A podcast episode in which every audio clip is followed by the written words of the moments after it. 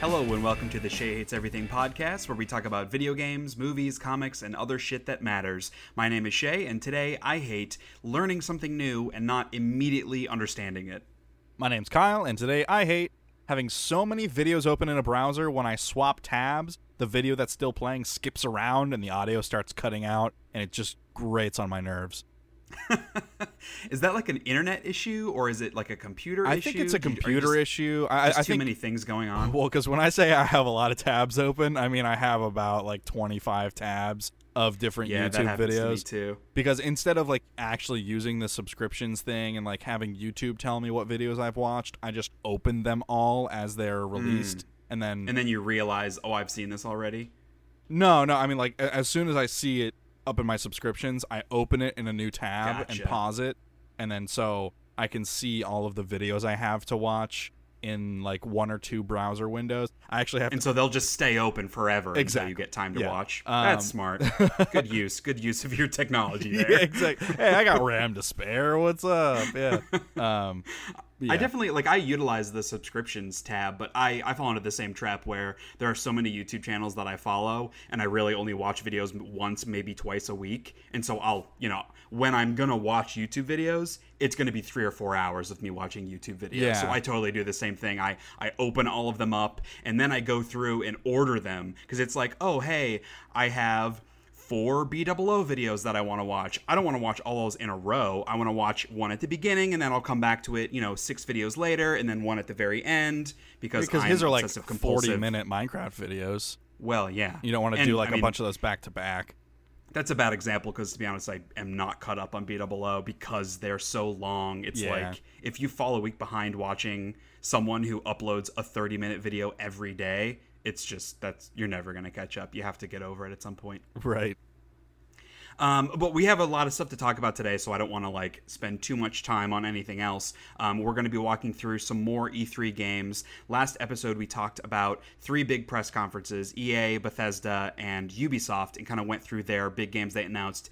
Talked a little bit about each of them. Today, we're going to be talking about Microsoft and Nintendo, and then in the next episode, we'll walk through Sony's press conference, and then a couple other games that really weren't present at any of the press conferences that uh, we feel are worth talking about. But before we get to that.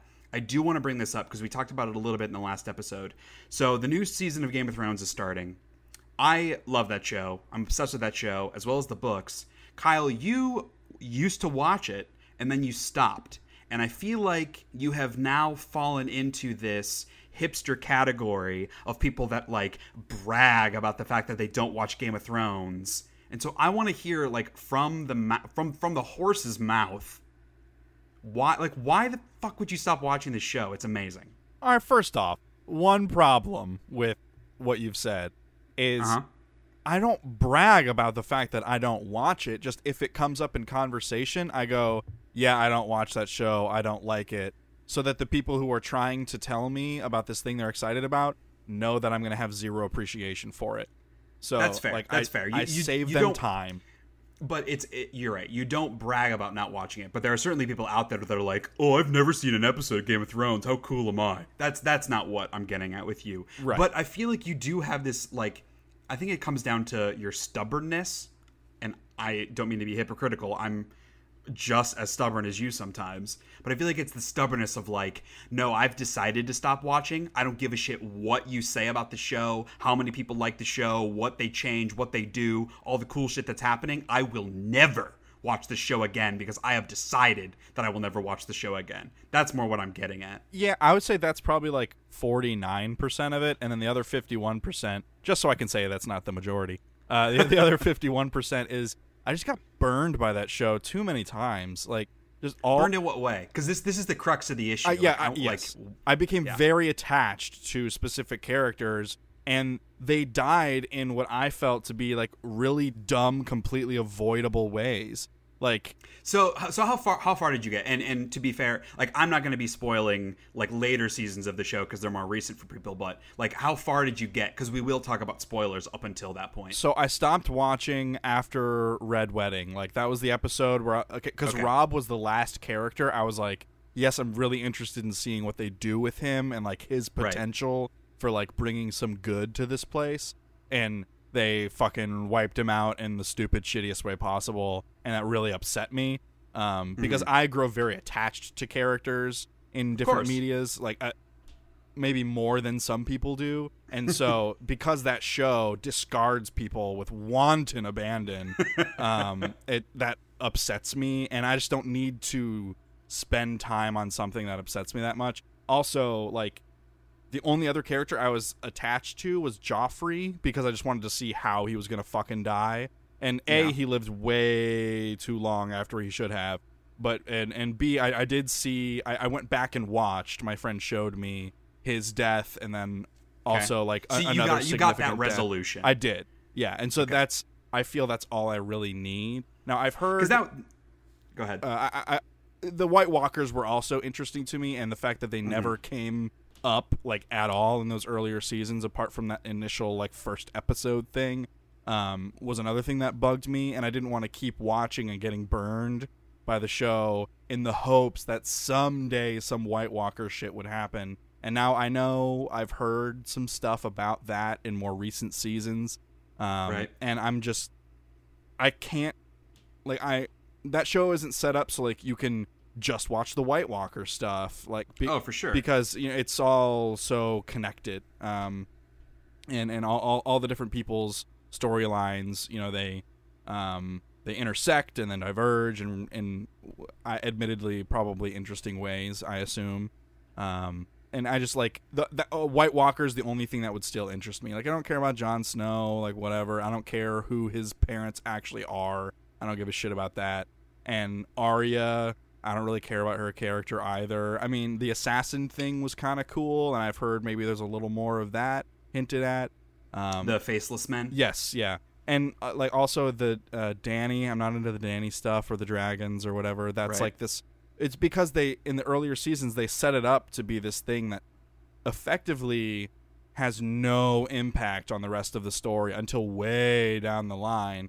And I needed some form of intersection, right? Like, and that just never happened for me in like the first two or three seasons. So I just Yeah. be- I just became uninterested in that storyline. And it's just I I get they're really long books and the whole like I'm sure there's tons of payoff for all these different storylines. It's like I just don't want to put myself through it because it's a slog like emotionally and mentally in my opinion. Um, yeah, I mean, obviously, it's every, everyone has their own opinion. I- Like, I wouldn't consider it a quote unquote slog. Like, I feel like that has a lot of negative cont- connotations, but it certainly is like a slow burn. Even if you are a fan of it, things can move very slowly in the course of the show. Okay, that, yeah, that I definitely agree with. slow burn, yes. Yeah, I, I just it's just and and like you're allowed to watch whatever the hell you want to watch, and obviously I poke fun at you about the stubborn attitude that you can take about some stuff, but like the core of it is more just it just seems weird to me because you're such a big fan of fantasy and high fantasy s- in like specifically. It just seems weird that this isn't a show that you you know a- attached yourself to because you know it is slow and i get from the perspective of like you know they make me care about this character then they kill this character because that show is so unique on television for what it's willing to do. You know i, I always liken it back to psycho you know one of the best films ever made where you spend like half of this movie with this main character figuring out her story why she's doing what she's doing in this place and then she just fucking gets killed and then it's like, wait, that that's not the story of this movie. What the hell's going on? And it was so unique at the time, and there aren't many things that have replicated that sort of mentality. And I know that's what made me so impressed by Game of Thrones because I saw the first season before reading the books was when Ned died, like at the end of that season, and you're like, holy shit, this is the main character of this show, and they just killed him off. Well, you like, knew you know- he was gonna die. I mean, he dies in no, everything I mean I in. didn't. well, yes, fair enough. Sean Bean, yes, that that's fair point. Sean Bean dies in everything, but like from a character perspective, it was like, oh, they create this really intense scenario. How is he to get out of it? That's what will be interesting. Is how is he to get out of it? And then wait, fuck, he didn't get out of it. Are you kidding me? And so it really set the stage for all these characters. Like I totally get the perspective of why care about these characters if they're all going to die anyway I feel like one of the strengths of the show is that it's constantly constantly introducing new characters for you to be interested in. And whenever kind of there's a storyline that takes a back seat or something moves a little more slowly, like I look back at uh, season five of the show, which was I consider to be kind of the weakest season. There's a whole thing with Daenerys where she's just in this city of Meereen ruling, and she just doesn't really do much. And she's kind of an ineffectual leader. She, there's not much interesting going on with her story, and it's boring and like I'm not making an excuse because it is boring, but it, the show also does introduce these other storylines to kind of keep your attention, and they fairly successfully limit her amount of screen time because it's not as engaging as like the other stuff that's going on. And I guess like that that's the crux of what I want like why I wanted to bring this up is it just seemed so odd to me that for someone that likes fantasy as much as you do, what most people consider to be the best fantasy show on television, quite possibly the best fantasy show to ever be on television, you aren't into. It just seemed weird to me.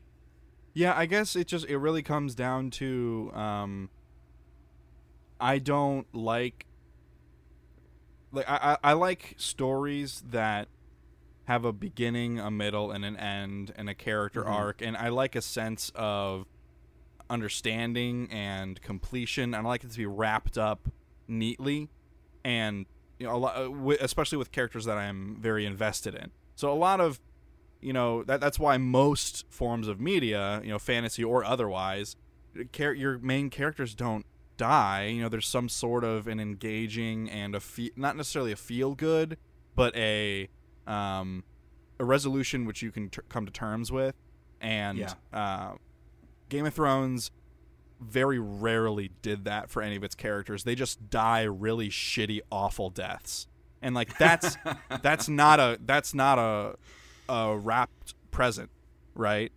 Sure. That's like, I, I don't know. I, I could come up with an analogy, but I'm not going to. I think that my statement stands on its own. But um, it's yeah. just that's that doesn't make me feel good. You know, like that doesn't make me feel like there's some sense of completion or understanding that I have about right. the character and their circumstances. I don't feel like anything's changed for the better for them or anything like they just die shitty awful deaths and like that i mean not sucks, all of them sometimes most. they do die heroically yeah yes, sure and like right. I, yeah i'm not going to dispute that that's why i say most uh, there are definitely knowledge. places where like wait seriously? Why would that character die right there? Like it, it, feels so atypical is what it is because we're so used to watching tv and movies with these you know larger overarching storylines where all these characters matter. And and like you're saying like there's some sense of satisfaction so even if a character dies like they die in a way that matters and is important and Game of Thrones is not that way. Right. Like it, it feels more real to life because like you can have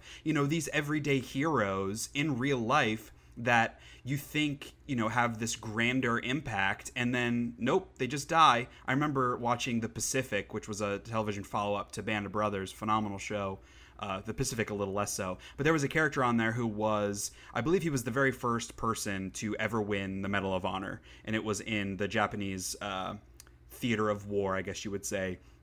And, you know, he's this super heroic uh, character or person that really existed that they put on television, and he wins the Medal of Honor and then decides to go back for another tour of duty in Japan, and then just randomly dies, like just you know n- nothing special. He he you know he won the Medal of Honor for doing this crazy heroic act and saved a bunch of his other platoon mates and killed a bunch of Japanese soldiers and you know was this huge badass gets the Medal of Honor, goes back to the war, and then like just randomly dies. Like doesn't do anything heroic to die, doesn't like saving people's lives to die. He just gets shot and dies, and that's the end of his story. And it's one of those where like, ugh. Like that's not how that's supposed to go. Right, like, you should go out in some big blaze of glory. Like you don't feel so it's kind of more of like it. a yeah, it's like a it's a real life example of something like Game of Thrones where right. there are these big storylines that are happening and some characters just don't get to see them all the way through and that's just the way that life works, but I get why because television and movies are this separate entertaining medium, this escapist medium, yes. why that isn't always satisfying. yeah, and that that last bit you just said there, it sums up, you know, yeah. what I was gonna come back to you with. But yeah, I mean, it's just you know, for me, it's escapism, and I like sure. I deal with shitty real world stuff all the time, and like I don't, don't want that in your TV. Exactly, like and, you know, and there are you know, that. there's plenty of um, interesting and engaging um, forms of media. You know, the art imitates life community. People are really into that. That's never been for me. I can appreciate it and understand it and see why someone might be interested, but it's just not for me. And so when even if it's a formula I enjoy and you know connect with, if it leans more towards that direction, because life so often does not have neat tie-ups at the end. Um, Yeah. It's just it doesn't feel good, and so it's like reading the fifth Harry Potter book. Like that, it doesn't feel For good sure. to Yep, read. yep, yep. But I mean, that doesn't make it less of an accomplishment or less interesting. It just doesn't feel good, and so I don't enjoy it. You know. Yeah. And I mean, honestly, the biggest reason that it bums me out you're not still watching the show is I mean, I like to look at things and talk about things on kind of a deeper level than a lot of people do. Yeah. And that's not to say that like my way is better, but like you're one of the few people I know that thinks about things in, the, in a similar way, which is partially why I like doing this podcast with you. but it's it like it's purely selfish, like what that you're not watching the show. I want you to watch the show so that we can talk about it. Exactly. Like that's the real reason. It's not even that I think it's good and I think you should watch it because it's of a high quality. It's totally selfish. It's just I want someone to talk to about the show. So I, I look, I, I totally get it. I do that all the time with you too. Like I pressure you to buy games, and yes, because I want to talk you want someone to talk to you about it. you. Yeah, yeah, yeah. totally. So, I mean, uh, like the only reason I bring all of this up, I just thought it would be interesting to dive into because it's such a popular show, and I'm sure a lot of people listening like it, and I'm sure some people don't like it or haven't watched it at all. So, I think it's interesting to hear like a differing opinion. There are plenty of things that are really popular in pop culture that I do not enjoy, like the Beatles, for example. But that's like a whole other thing. so, uh, kind of before we move into all the E3 games do just want to catch up with you like what what what stuff you've been playing what you've been watching lately Um, well, I just finished Wallander. Uh, it's a show on BBC. They have it on Netflix. right There's, we uh, watched the first two episodes when you were in town Right, and they're like hour and a half episodes, and it's three episodes a series, and it's not a season. Uh-huh. It's you know it's British, so it's series. Um, and so i I, have to do everything different yeah, yeah.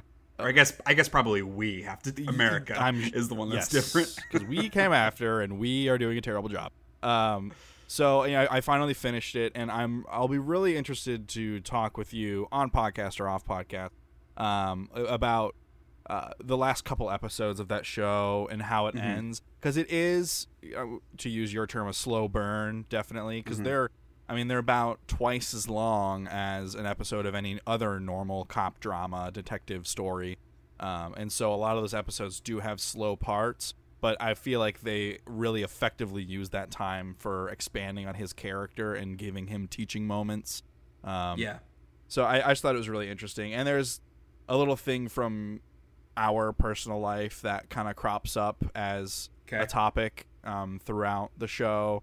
Um, and so that hit me a lot harder than it might other people for the last couple episodes. So I'm interested to see what you have to say about it. Um, so finished watching that, and then in terms of what but you that you would you would recommend Yes, you would recommend show. absolutely. I, I think. Um, oh God, what is his name? What what's the lead actor? Kenneth Branagh? Yes, Kenneth Branagh. It's a fabulous job. Yeah, uh, and and really, I mean, even the supporting cast is super talented. Um, For me, I mean, having only seen the first two episodes, I will continue to watch it. I was interested enough in it, and knowing that you finished it and are curious to hear my thoughts, like that'll help me drive me through. I mean, I will just say, as someone who watches a lot of those kind of uh, more existential is not the word, but like intellectual uh, detective kinds of shows. A lot of those come out of Britain, honestly. As someone who's seen a lot of those, to me, Wallander. I don't know that it stands up super high compared to some other ones like Marcella that I've seen, but like for me at least, it wa- it's good enough that I will continue to watch, but not something I would want to binge watch because the episodes are so long because it is pretty slow and it's a fairly sedate kind of show. It's not actiony uh, a lot of times, so it's, Right. it's definitely a slow burn. yeah, I mean, it has those action breakout moments, and I honestly think Yeah. those are done pretty well, and you know they don't feel out of place. But yeah, I, I definitely I would recommend it, and I think everything you said about it's fair. Um, Yeah. In terms of what I've been playing, uh, the Enderal mod for Skyrim. So what the Enderal mod does is it uh, takes Skyrim, changes a few of the base mechanics of it, and has an entirely different continent full of um, quests and stories and characters and NPCs and all that stuff. So it's it's a different continent. Uh, so you have to start Yeah. a different character for Enderal, um, and it's uh, it's massive and and it's impressive too. Uh, as a as a community generated piece of content, it's very impressive. Um, And is it final? I know it's been in like beta for a really long time, but is it like fully released? They're done making updates to it. I think so. Um, I've been I've been following it for a couple of years. yeah, that's but, the uh, understanding haven't I out. had when I downloaded it. Is that it's done? You know, they like there's still going to be bug fixing it and stuff every now and then. Sure. But I'm in terms of content complete. I think it is. Um, and it has this interesting. Does it feel? Does it feel familiar to Skyrim? Like I know you said you make a new character and there are you know new things to do and see and the assets are different, but like is the core of it still the same? The core gameplay loop? Yeah, yeah, totally. Um, a- a- the only thing that's different is mag- the magic system has been overhauled. So I mean, you can't Okay. just like double lightning blast every enemy. Uh, there's uh, a thing called arcane fever that goes up as you use magic, and you kind of need to manage that. Um, because if your arcane fever gets too high, there are all these negative effects, and I think you eventually Ah, okay. die. And there are certain areas that are full of mana, like mana pockets, where if you go into Mhm. them, it raises your arcane fever. Um, You go full Palpatine. kind of. Um, I, I think more you just super die. Um, okay. but uh, yeah, it- it's it's interesting, and so you know that it's a core gameplay mechanic that you're managing throughout, and I and there's some interesting. I'm not super far in it, but it seems like there's an Mhm. interesting bit of story around that arcane fever and you know what it's doing to the population of that continent. Um, so it's it's it's really neat. It's extremely hard though, because um, oh sure. Like eh, like you don't get healing spells right away and the way you learn spells is a little different right it's not like the celestial skill tree or whatever it's you have to find books for that stuff so you have to actually Oh well, quote I mean, unquote learn it That still exists in, uh, in in Skyrim. Like you can you find a book that will teach you a spell. oh yeah you're right no that's the way it's always been right you just can like Yeah. you get more damage and stuff through The leveling up is different. yeah yeah um Yeah. Yeah and as far as i've seen that celestial stuff is not in enderal i think it's handled differently Okay. um but yeah, Is there any indication of like how long the game is? Like, is it a full standalone? Like this, you could sink hundreds of hours into this. It looks like it. Um, Jeez, I mean, that's so because it's a me. big map with a lot of stuff to do. Yeah. Um, I mean, I've probably only sunk about four or five hours into it, and it is, I, it is very difficult. Um, I've actually considered bringing it down to easy because the, the enemies are just leveled a little higher, and Mm-hmm. um, and the the loot that you get early on uh, is not great. So it's it's been a really really big struggle to get through some areas. I mean, I've only died once, but it's been a close shave many times. Um, and you know, I wouldn't say that Skyrim is the best feeling game to play in terms Right. of combat, and this is no different. You know, it still has the base mechanics, so. Um, but yeah, it's it's it's really interesting. You know, obviously it's a mod. You can download it from their website, and Yeah. um, it launches separately. I've also started playing The Scourge on PS4, which is like um, robot Dark Souls, like uh, sci-fi uh, Dark by Souls. By the developers of Lords of the Fallen. Lords of the Fallen, yeah. And I played about half of Lords of the Fallen. I really Mhm. enjoyed it because I thought it was a little more accessible than something like Dark Souls. They streamlined some of the menu things. Actually, a lot of the menu parts felt a little Diablo-esque, but um, uh, it's they streamlined things and made it a little more user-friendly, which I appreciated. Um, but I don't I don't know that the bosses necessarily had the difficulty to them either, which is the whole big thing about Dark Souls, like the super difficult bosses. And I mean, the ones in Lords of Fallen weren't easy, but they were by no stretch of the imagination a Dark Souls boss. Um, and it seems like this is very similar, but the way it handles gear and upgrades and crafting and all that kind of stuff is is very different than Lords of the Fallen. And um, I've been enjoying it so far. I mean, I got to the first boss, the big, the first big boss, I should say, and um, I haven't beaten him yet. I only tried it a few times, and then I just haven't come back to it since. But uh, I really am looking forward to going back and and jumping in because I don't not like the Souls games. I just always hit a wall somewhere, um, and whether it's a boss or it's a super difficult area, and then something some other game comes along that I play instead. Did you play Bloodborne? Um. Yes. No. For okay. No. I watched. Watched someone. Maybe I did. I really can't remember. I I know I I've watched two whole playthroughs of that game. Okay. Um, and then I've seen a couple of my friends play certain bosses and like seen how their play styles are super different from each other, and that's interesting. Right. But I don't I don't know that I've actually played Bloodborne. Yeah, I mean, for me, like I totally appreciate the Souls series and Bloodborne and that genre of game. It's just not for me. Like the the limited resources I have to play games now and the amount of games I want to play, I just the the thought of banging my head against a wall for hours and hours and hours just to beat a single boss is just not what I'm looking for. Right. But I like the the world of the scourge looked cool to me. Like when it was first announced and I first saw a trailer, not knowing that it was Souls esque, I was super interested. Yeah. And then once I saw like, oh, it's by the people that made Lords of the Fallen, which I already heard was kind of like lesser Dark Souls, and then it was going to be very similar in structure and combat. I was just like, nah, not really for me. Yeah, it has a lot of familiar elements for those types of games, but the combat I think is a little is tweaked in maybe a positive way where you you target individual body parts and Sure. certain enemies are armored in certain areas and so Yeah. you're targeting those body parts, you know, that aren't armored so you take them down faster and yada yada yada. It, you know, it's it's neat um and it's it's unsettling some of the things they do with some of the enemies and areas and Okay. I, I, I think they they do a good job with that souls esque formula i think they they do enough different to make them stand apart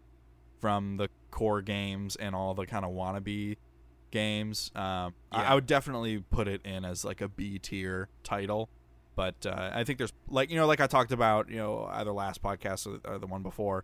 I enjoy games where uh, the uh, the ambition and intent Yeah. and creativity of the developer shines through, and Lords of the Fallen and the Scourge both have that in spades. So um, so yeah, I mean I, I highly recommend it if you're into those types of games. Obviously, if you're not, don't. But if you're into those kinds of games and you can get it on sale, I would highly recommend it. Um, but you know that's mostly what I've been playing. Uh, I, oh, man, um, I've been reading a lot of Star Wars comics. I Hell yeah. yeah, I, I- think I'm finally completely caught up. Well, because I only buy trades. I don't buy single issues. I think Right. I have every new canon Star Wars trade. For Star Wars, Vader, Poe Yeah, Dameron. Star Wars Have read Vader. like I have all the one read like the limited runs? like yeah, the Lando, Leia, the Lando, Han Chewie. Solo, Chewie. Uh, okay, I haven't read the Han Solo one yet. Uh, That one's that's pretty one of the I didn't one I didn't pick up. I I thought Leia was okay. I liked the Lando one. The Chewbacca one I did not enjoy Nah, particularly. I think the Leia one was probably my least favorite, just because Mm-hmm. I thought her as a character was actually kind of annoying. Uh, I don't think they wrote her very well. I liked the story concept around Yeah. her because like the whole plot is this is post Alderaan being exploded, and so she's trying to go around and collect all the Alderaanian people she can to Right. try to reignite that culture. Uh, and so it just kind of the story kind of follows that, which I, I liked. I thought that was cool. Yeah, I agree. I I I, I liked the narrative through line for that. Um, Shattered Empire. So Yes, the thing I I, wanted, that quite a while ago. yeah, the thing that I was wanted before to touch Force on, Awakens, wasn't it? maybe the thing I wanted to touch on with that is there's a character in Shattered Empire called the Emperor's what is it? Emperor's um uh god. It's they're in like a The red Emperor's s- God. they're, no, they're they're in a red suit and they have that screen on their helmet that shows the emperor's face, the emperor's voice. Is that what they're called, I don't recall. or the the I- I- speaker I can, or something? I can picture what you're talking about. Yeah. so that character's in Shattered Empire, and in the trailer for um, Battlefront 2's campaign, that Uh-huh. character is in that campaign talking to the Oh, hey. the main chick. So that's kind That's of a cool tie-in. And so the whole deal with the Emperor's voice, I'm just going to call it the Emperor's voice because I can't remember the real name. Um, that person or alien, whatever it may be, you know, it's under a mask.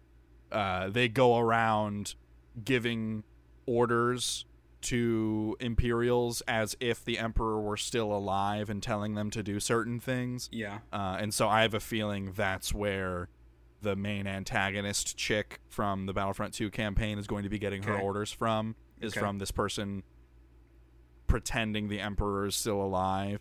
Uh, Well, and that was a two two thoughts on this because that was a plot point or a similar plot point from like way back in the day old Star Wars books before they erased all of that where after the you know post Return of the Jedi the emperor had cloned himself or there was a clone of the emperor that kind of took over the empire and tried to keep the remnant around and kind of Okay. had seduced Luke to the dark side for a while uh, so that was like a big point that they explored in the book. So not surprised they're doing something a little similar in the new canon. But yeah, also I'm just like I'm the, not I don't think there's going to be a clone. I think it's just someone using yeah, yeah, face. but but just the the idea of like quote unquote the emperor st- is still around kind of a mentality.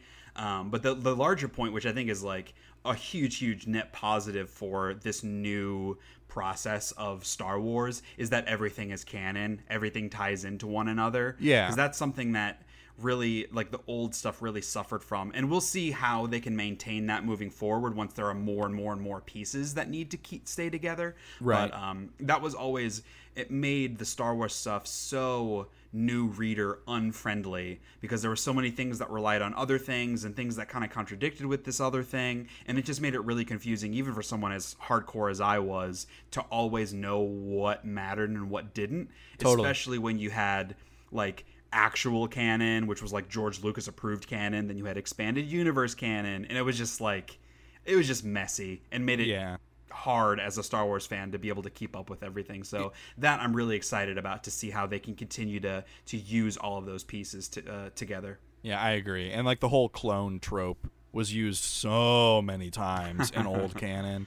Like Yeah. and, and so I, I feel like that's why I and I think that's actually kind of a source of uh, uh, a lot of the confusion in things and the contradictions that happened in old canon and so I think I, I think Disney is gonna want to stay away from the whole clone bit Yeah. um, for a little while maybe. But I don't know, we'll see. So what about you?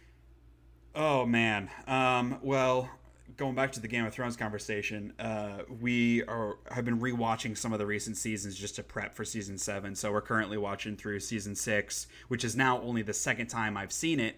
And as like a book reader, it's just really fun to go back and watch it, uh, having like no context for what was coming. Like everything that was happening was new and a surprise. So that it's just really fun to relive that. And makes me excited for season 7 because that will all be you know completely brand new stuff as well. Okay. um, i also recently watched i've been trying to make a big effort to watch more movies and redbox has actually been a really good outlet for this because we have one that's really close to our house. And i mean you can rent um it's like you can rent a dvd for like a buck 50 blu-ray's like two dollars and you just rent it for a night and bring it back which is just su- such a cheap way to rent movies Yeah. um, and I mean, we have Netflix, we have Hulu, we have, have, have Amazon Prime, and so they have a lot of uh, things available on there. But when it comes to like really recent stuff, um, you can't always find them on Netflix, for example. So, Right. um, recently rented The Magnificent Seven.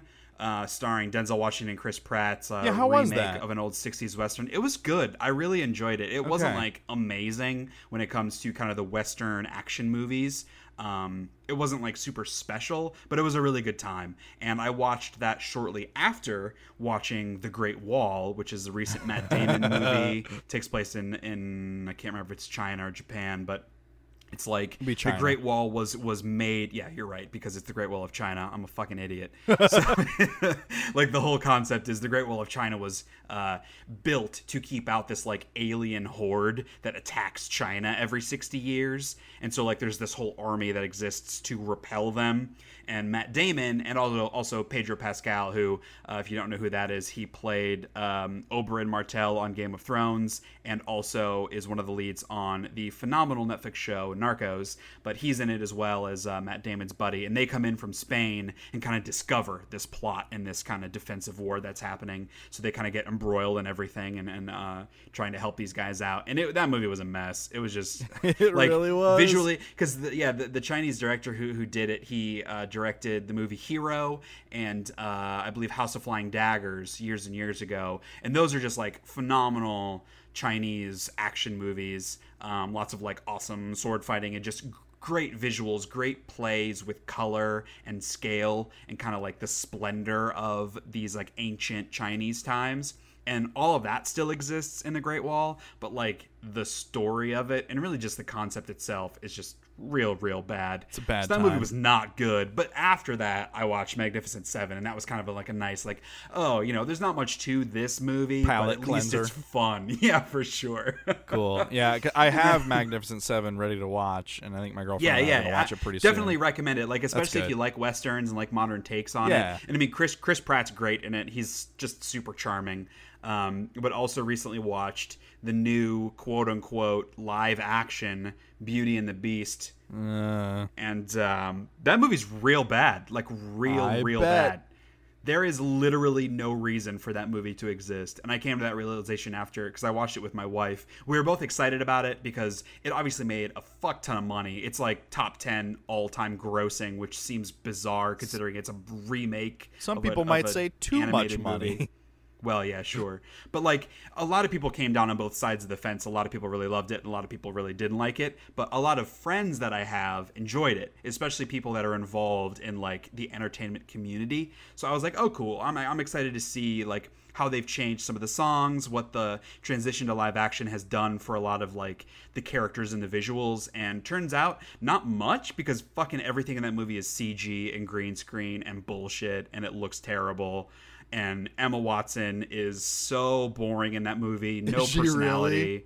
She sounds like a robot when she sings because it's ah. very clear. Like, and I'm like, I'm not saying any of this to like poke fun or be mean. I'm just giving like criticism about it. It just it was very clear that they produced her vocal tracks a lot after the fact Sure. which i think just choke like she's probably not that strong of a singer she certainly could carry a tune but like no emotion or really breath support to her singing and so they just had to manipulate it a lot and it's like she sounds like a robot like it sounds like it's been auto-tuned and it's just totally flies in the mm. face of the story and the world of that universe and like there were a couple new songs, a couple new scenes, just none of them really added any value. And just like after watching it, I looked over at my wife and I was just like, there's literally no reason for this movie to exist. Nothing they did new was good, and none of the stuff they recreated was as good or better than in the animated version. what did Like, she have to say a- about it? I mean, she, she agreed with me. It was Okay. just like we just felt like we wasted our time watching it, and like, and I am glad, sort of. I'm glad that I watched it just because I feel like as someone who loves the original and cares about quote unquote musicals in movie form. I think that it's like an important thing that helps, you know, keep a lot of my friends working, Yeah. like in the musical theater world. Right. Uh, I'm glad that I watched it, but it just was was not good. Um, but yeah, I mean, those are quick, quick hot takes on some 2016 movies, or I guess the Great Wall. The Great Wall, I think, came out this year. I think but, it uh, did. I mean, yeah. If you're interested in reading more of my thoughts, uh, I have reviews for those on on my website, sheahateseverything.com, so you can check those out. Um, but beyond that, uh, I've been rewatching Parks and Rec.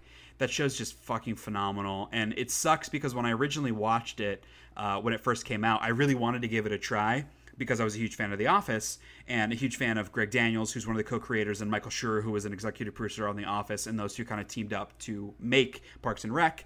I really like Amy Poehler. I think that she's you know a really important uh, female presence both in the comedy world and also societally, kind of like as a big push for feminism in entertainment. And we definitely need a lot of those like leaders, and I think she's a really good one of those. Yeah, I so agree. I wanted to support the show, but I watched the first season. I was just like, this isn't good. I don't like it. It's not funny. I don't like a lot of the characters, and it felt so derivative of The Office. Like it's the same kind of mockumentary style. It has the same semi-lovable but embarrassing main character, and like even the supporting cast felt very familiar. It didn't really feel that unique.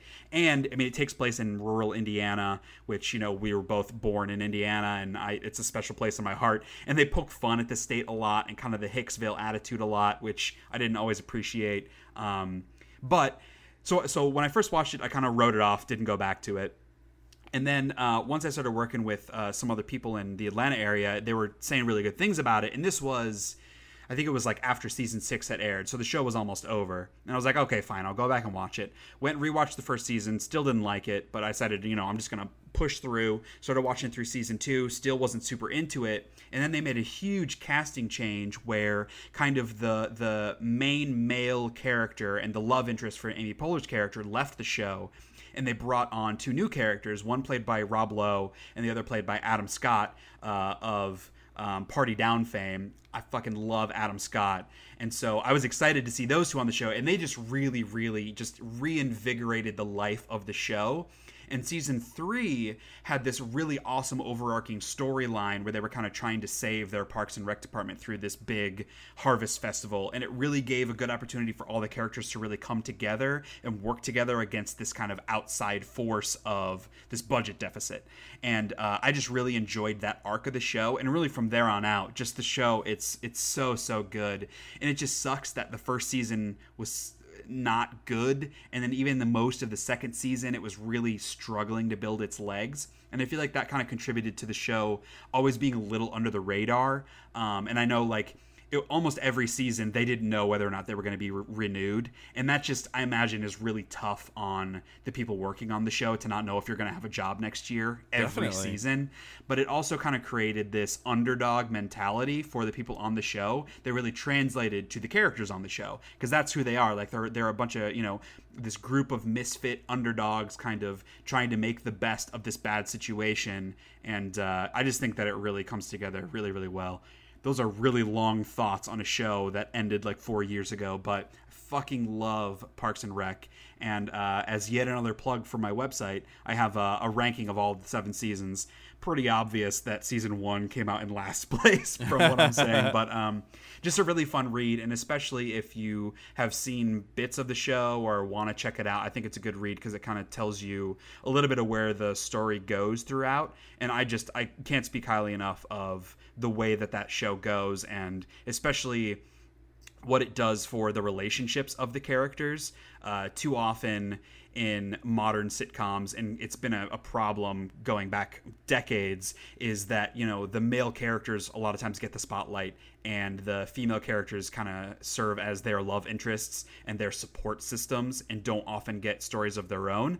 And I think Parks and Rec does a phenomenal job of flipping the script on that, not only by having the main character be a female character, but really highlighting the other female characters in the office, giving them their own storylines and making their success kind of a priority and something that you want to invest in. So I just think it's a really important show for uh, people that are looking for more um, kind of a, a female centric voice on television. So now that I've talked about freaking Parks and Rec for 20 minutes, um, I guess the only other game that I've been playing in addition to Horizon Zero Dawn, um, I played through the first episode of Telltale's Guardians of the Galaxy. Oh, how was that? Um, I didn't care for it honestly, and it makes me sad because I love I loved uh, the first Guardians of the Galaxy movie. Loved the second one as well. Yeah, me too. And I really liked that cast of characters. They were never like my thing in the comic book universe, but like I knew of them and I'd read some of the comics. Um, and I've gotten a little more into it since falling in love with the characters in the movies. Uh, and I'm also you know, I'm a fan of Telltale's games. I think that they have a lot of problems when it comes to the technical side that hold back some of their games. Uh, and certainly from a workflow perspective, they I think they just work on too many projects. They have too many things coming out, and they all follow a very similar structure. So it's really hard to like pick and choose what I want to play. But because it was Guardians of the Galaxy, I wanted to check it out, and uh, I was just really unimpressed. I, I think that um, comedy is a phenomenally hard thing to get right in video games because comedy is so dependent on timing. And when you take the timing out of the hands of the joke deliverer and put it in the hands of the audience, that makes it really hard for a joke to flow well. Yes. Uh, and and I think there have been very few games that have nailed it. I think South Park Stick of Truth is a good example of a game that did nail it.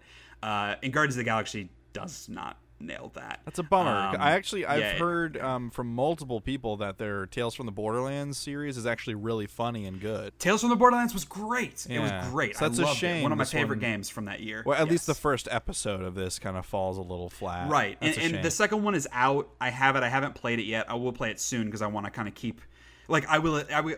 After playing the first episode, like I'm not interested. I'm kind of done, but I'm I'm willing to play through the second episode just to give it another chance, uh, and we'll see how that goes. But uh, I definitely will play that soon, partially because I want to talk about it on the podcast. Partially, I don't want to like if I wait any longer, I will just give up. So I need to go ahead and play it. Right. Uh, so I like I, I want it to improve. I, I haven't really seen anything online to make me feel like it has improved with the second episode. Um, but we'll see what happens. It's just I don't know. It it definitely bummed me out after playing it. I, I had a lot higher expectations than they were able to deliver. So Yeah, that's that's a that's a bummer. But yeah, maybe they'll maybe it'll uh, have an upswing for the second episode. Who knows? Right. And, and I mean, their stuff has been fairly inconsistent. I think a lot of their stuff's been really good. I mean, the first season of Walking Dead was awesome. Wolf Among Us was awesome. Tales from the Borderlands was awesome. But they've had a lot of stuff that didn't hit me as hard. I know the second season of Game of Thrones, I wasn't, not Game of Thrones, but uh, Walking Dead, I wasn't super interested. And like the one, the Game of Thrones series they put out, I didn't really think was all that great. I know you stopped playing it after the first episode. Yeah, because the character that I cared about immediately died at the end of the first Right. episode, and so I was like, "Well, I mean, it's another one of these. This just reinforces my opinion about the show."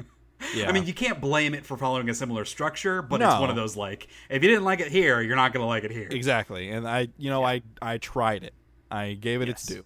Um, yeah, for sure. And you know, like I'm partway through the Batman Telltale series. I just I need Completely to finish forgot it. about that. Yeah, and like I I liked it.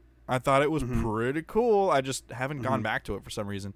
Um, Yeah, I still, I definitely mean to play that. I have that, and I also have their Minecraft series. yeah, that's a good Uh, one. The, the Minecraft in particular, because uh, Ke- Kelly, my wife, she doesn't play a lot of games. Uh, one of the few games that she enjoys playing with me co-op is Minecraft, but she also likes watching the Telltale games and like the kind of a more adventure game style. She Okay. watched me play through both seasons of Walking Dead, and uh, she watched me play through Game of Thrones as well. And so like Minecraft's one that I've been saving because I know she's gonna want to watch through it with me because it's Minecraft and it's Telltale. So it's just one of those where like we haven't taken the time to sit down together and play through it, but I definitely will. And I know Patton Oswalt plays the main character, and I love Patton Oswalt, so He does a nice job. I'm definitely excited for that. They actually they, they have a lot of um, uh, of voice actors that do a nice job in that one. I think that one's a little better than it has any right to be than it should be. Sure. Um, and I'm, I'm excited they've announced a second season for it, so Cool. I'll go ahead and pick that up. But they um, so because I used to do a video game website thing, and so I have an email address that gets sent all these news and stuff, and I occasionally would get free copies of games and all that. And Telltale is actually a developer or a publisher that still sends me free copies of their seasons. So I recently got a free copy of Walking Dead New Frontier, um, Right. since that has concluded. And so I have that downloaded and it's on my computer. I need to play through it because that you know, I beat season two and I'm a little more heavily invested in. Um, well, that, sounds like a dumb thing to say now that I can't remember her name. Um, the Clementine? Clementine, thank you.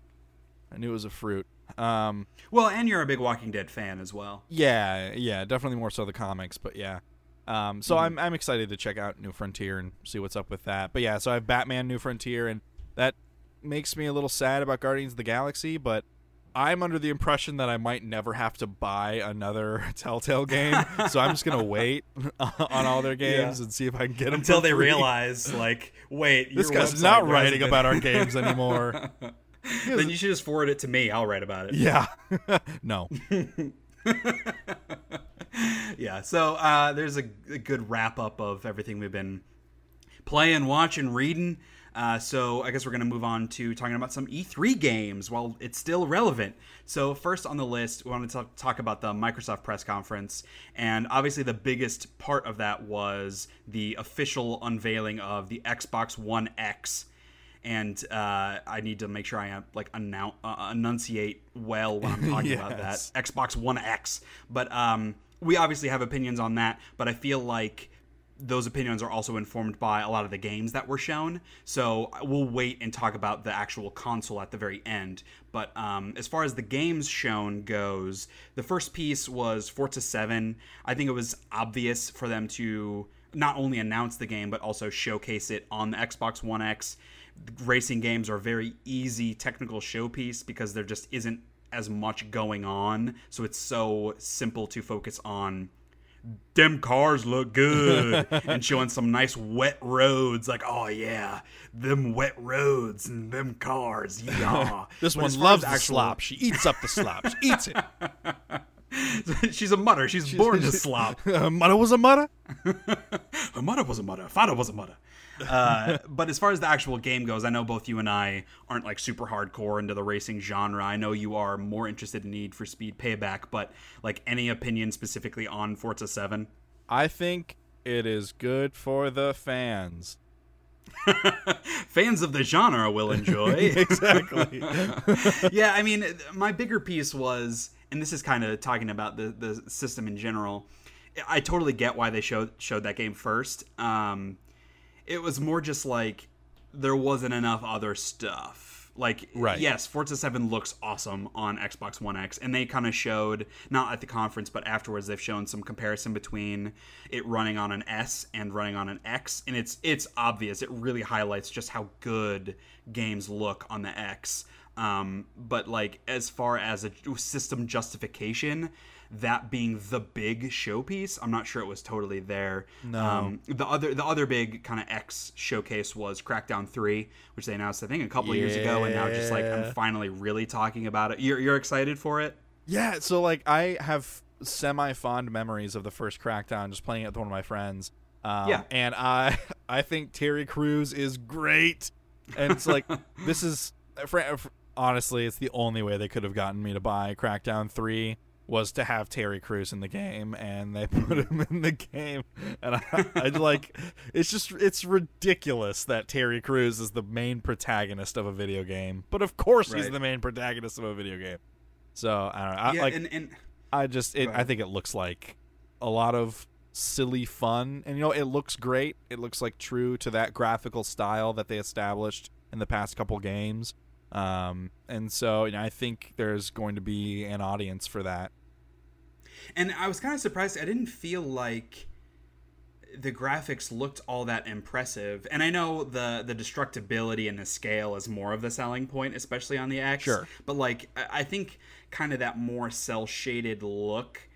And I know it's consistent with the earlier games, but it almost feels like a bit of a cop out. Like they knew with other stuff going on, they couldn't make it look as good as maybe they wanted it to. And so they're kind of falling back on this more stylized look. And that's just like totally gut feel. I'm based on nothing. But i just feel like this whole rhetoric of the xbox one x is the most powerful console ever like uh, first of all fucking duh almost every console that has ever come out has been the most powerful Yeah. console when it comes out that's the whole point up until this point the ps4 pro has been the most powerful console like that duh but kind of on a larger scale i still feel like it, the fact that it is a console, it is a plug and play device. You don't have to be a PC expert to use it. I think is great. I'm not trying to take anything away from that, but I think the larger thing is it really highlights that even with these crazy, you know, teraflops and processors and all these other terms that I don't under, fully understand, eh, games aren't going to look as good on a console as they will on a PC. Because even Right. like if you look at Crackdown 3 on a, on an X versus running on a high end PC, it's still like nowhere close. Yeah. And I just feel like to constantly chase this PC mentality, I feel like it's a mistake. I don't know. I totally agree. Um, I mean, they should, like, they should absolutely be uh, riding the coattails of the PC gaming community in terms of hardware and everything. Yeah. But that should not be their push. Like, that shouldn't Yeah. be their marketing strategy. Is oh look, we're almost as powerful as a PC. Like that doesn't Right. get you anywhere, right? right? So, and all it does is earn you like derision from the PC community, uh, which is Yes. an awful community, anyways. But um, and like you know it's it's expensive like yes you can go out and Mhm. say most you know powerful console whatever buzzword buzzword but like that's a lot of money when you compare it to the ps4 pro and they like they don't bother with exclusives at microsoft anymore it feels like Right. and any That- that exclusives they do have are play anywhere so you can just fucking buy it on pc where it runs Yes. better like that's what I did with Gears of War 4. I didn't buy it on my Xbox One. I bought it on my PC because it runs really really well. I didn't want some shitty version that looked nice but was capped at 30. I want a version that looks nice and runs unlimited frames. Like And I mean, uh, for, for someone like me, like I have a PC, I can play games on my PC. It's certainly not powerful. And so for me, I also like the simplicity of console. So if I have an option, I want to play it on a console. So like if I had an Xbox One, I would want to play the Xbox games on an Xbox One, not on a PC. I'm fine giving up some of the graphical fidelity and like some of the uh, optional support like mods and stuff like that for the simplicity of it but I don't feel like I'm representative of like a significant portion of gamers that have both because that's Right. really the, the the core of what we're talking about. And like people that own a PS4 and have a PC or just have a PC, I feel like most of those people, if given the option, will play on PC because it looks so much better. Like if you're going to invest in that system and it's so fucking expensive to have a good PC, you're going to want to use it as much as possible. It just seems like a weird strategy if you're trying to sell consoles to have all these games be available on PC. I think from a consumer perspective, it's amazing. Like, Yeah. huge props to them from a consumer perspective of letting people like let like theoretically, I could play basically every game that Microsoft is going to put out without having to buy their console. Like, that's awesome for me. I don't see how that's awesome for Microsoft. Me it doesn't neither. make me feel invested in your community and your like mindset of being an Xbox gamer. Like I am a PC gamer who is also playing some Microsoft games. It just seems weird to me. Yeah. But I feel like at the core of it, I think Phil Spencer does care about gamers. I really like him. And the bigger thing is like I'm not a business expert when it comes to this and i have to imagine that people much smarter than me are making this decision with some kind of plan it's more just like i don't get the plan right now and therefore why are you like one why did you put out the xbox one s and two why are you now putting out this more powerful xbox one x that's like almost pc level like who is it for really i, I don't see- get who it's for I feel like Microsoft, just because like the general sense that I get from them, you know, they're no longer Sony versus Microsoft. Like they've completely Yeah. eliminated that kind of language from any public face uh, that they have. And I, I feel like this is almost a stopgap measure towards like maybe Microsoft just doesn't do consoles anymore. They do some sort of in-house PC like pre-built PCs kind of thing with a Hmm. more console-like user interface. Um, Hmm. That that's the sense of what I like. That's my theory towards like what they're moving towards is some sort of a Right. console PC hybrid where it's you get the benefit and ease of use of the user interface in a console, but also the feature set and the power of a PC. And I feel like this is maybe a step in that direction, as well as you know their whole play anywhere thing. They just want people to be able to play their games, and yeah sure like that's why because otherwise that marketing strategy doesn't make sense other than just straight goodwill with your consumer Yeah, base yeah. um because otherwise that marketing strategy doesn't make sense and a lot of the language around the Xbox One X has been a little confusing just in terms of whether or not they actually want you to buy this thing I feel and like even Phil Spencer like I've seen some things where it's like yeah it's probably not for everyone which like that's fair of that. him Like, that's that- fair of him to say me- it yes, it, it, it like that's the truth, absolutely. And I like I appreciate the honesty of that, but it still doesn't answer the question of like, okay, but then why? Like, Yeah, and then why I, like I, it? Right. I like I have heard that their elite controller has done well. Like they've sold a lot of them. It's like that super crazy customizable $150 controller Sure. that is a very niche thing. And I think like if that's their attitude with the Xbox One X is this is a very niche thing for people that are looking for this very specific experience, it just seems weird that they're pushing it so hard. Like Yeah. why why are they not talking as much about the S? Like that if that's their go forward platform is the Xbox One S, why aren't they marketing that as like as the primary platform? It feels like the X is what they're marketing as their primary platform and that definitely doesn't make sense from a financial perspective because the thing's so fucking expensive that it takes away a huge amount of potential sales and two like from a usability perspective I'm not seeing the value. Like as someone who lives outside of the Xbox ecosystem right now, I am not seeing the value from a software perspective of buying an S, much less spending twice as much to get I an agree. X. I 110%. I still have my original Xbox One and like I that thing has been in a drawer for months and months and months and I finally Yeah. after years and years let my gold subscription drop because I just don't play that. You're just not using it. Yeah, and like you know, like I said, I got uh, Dead Rising 4 and Gears of War 4 on my PC, and I play them, and they run great.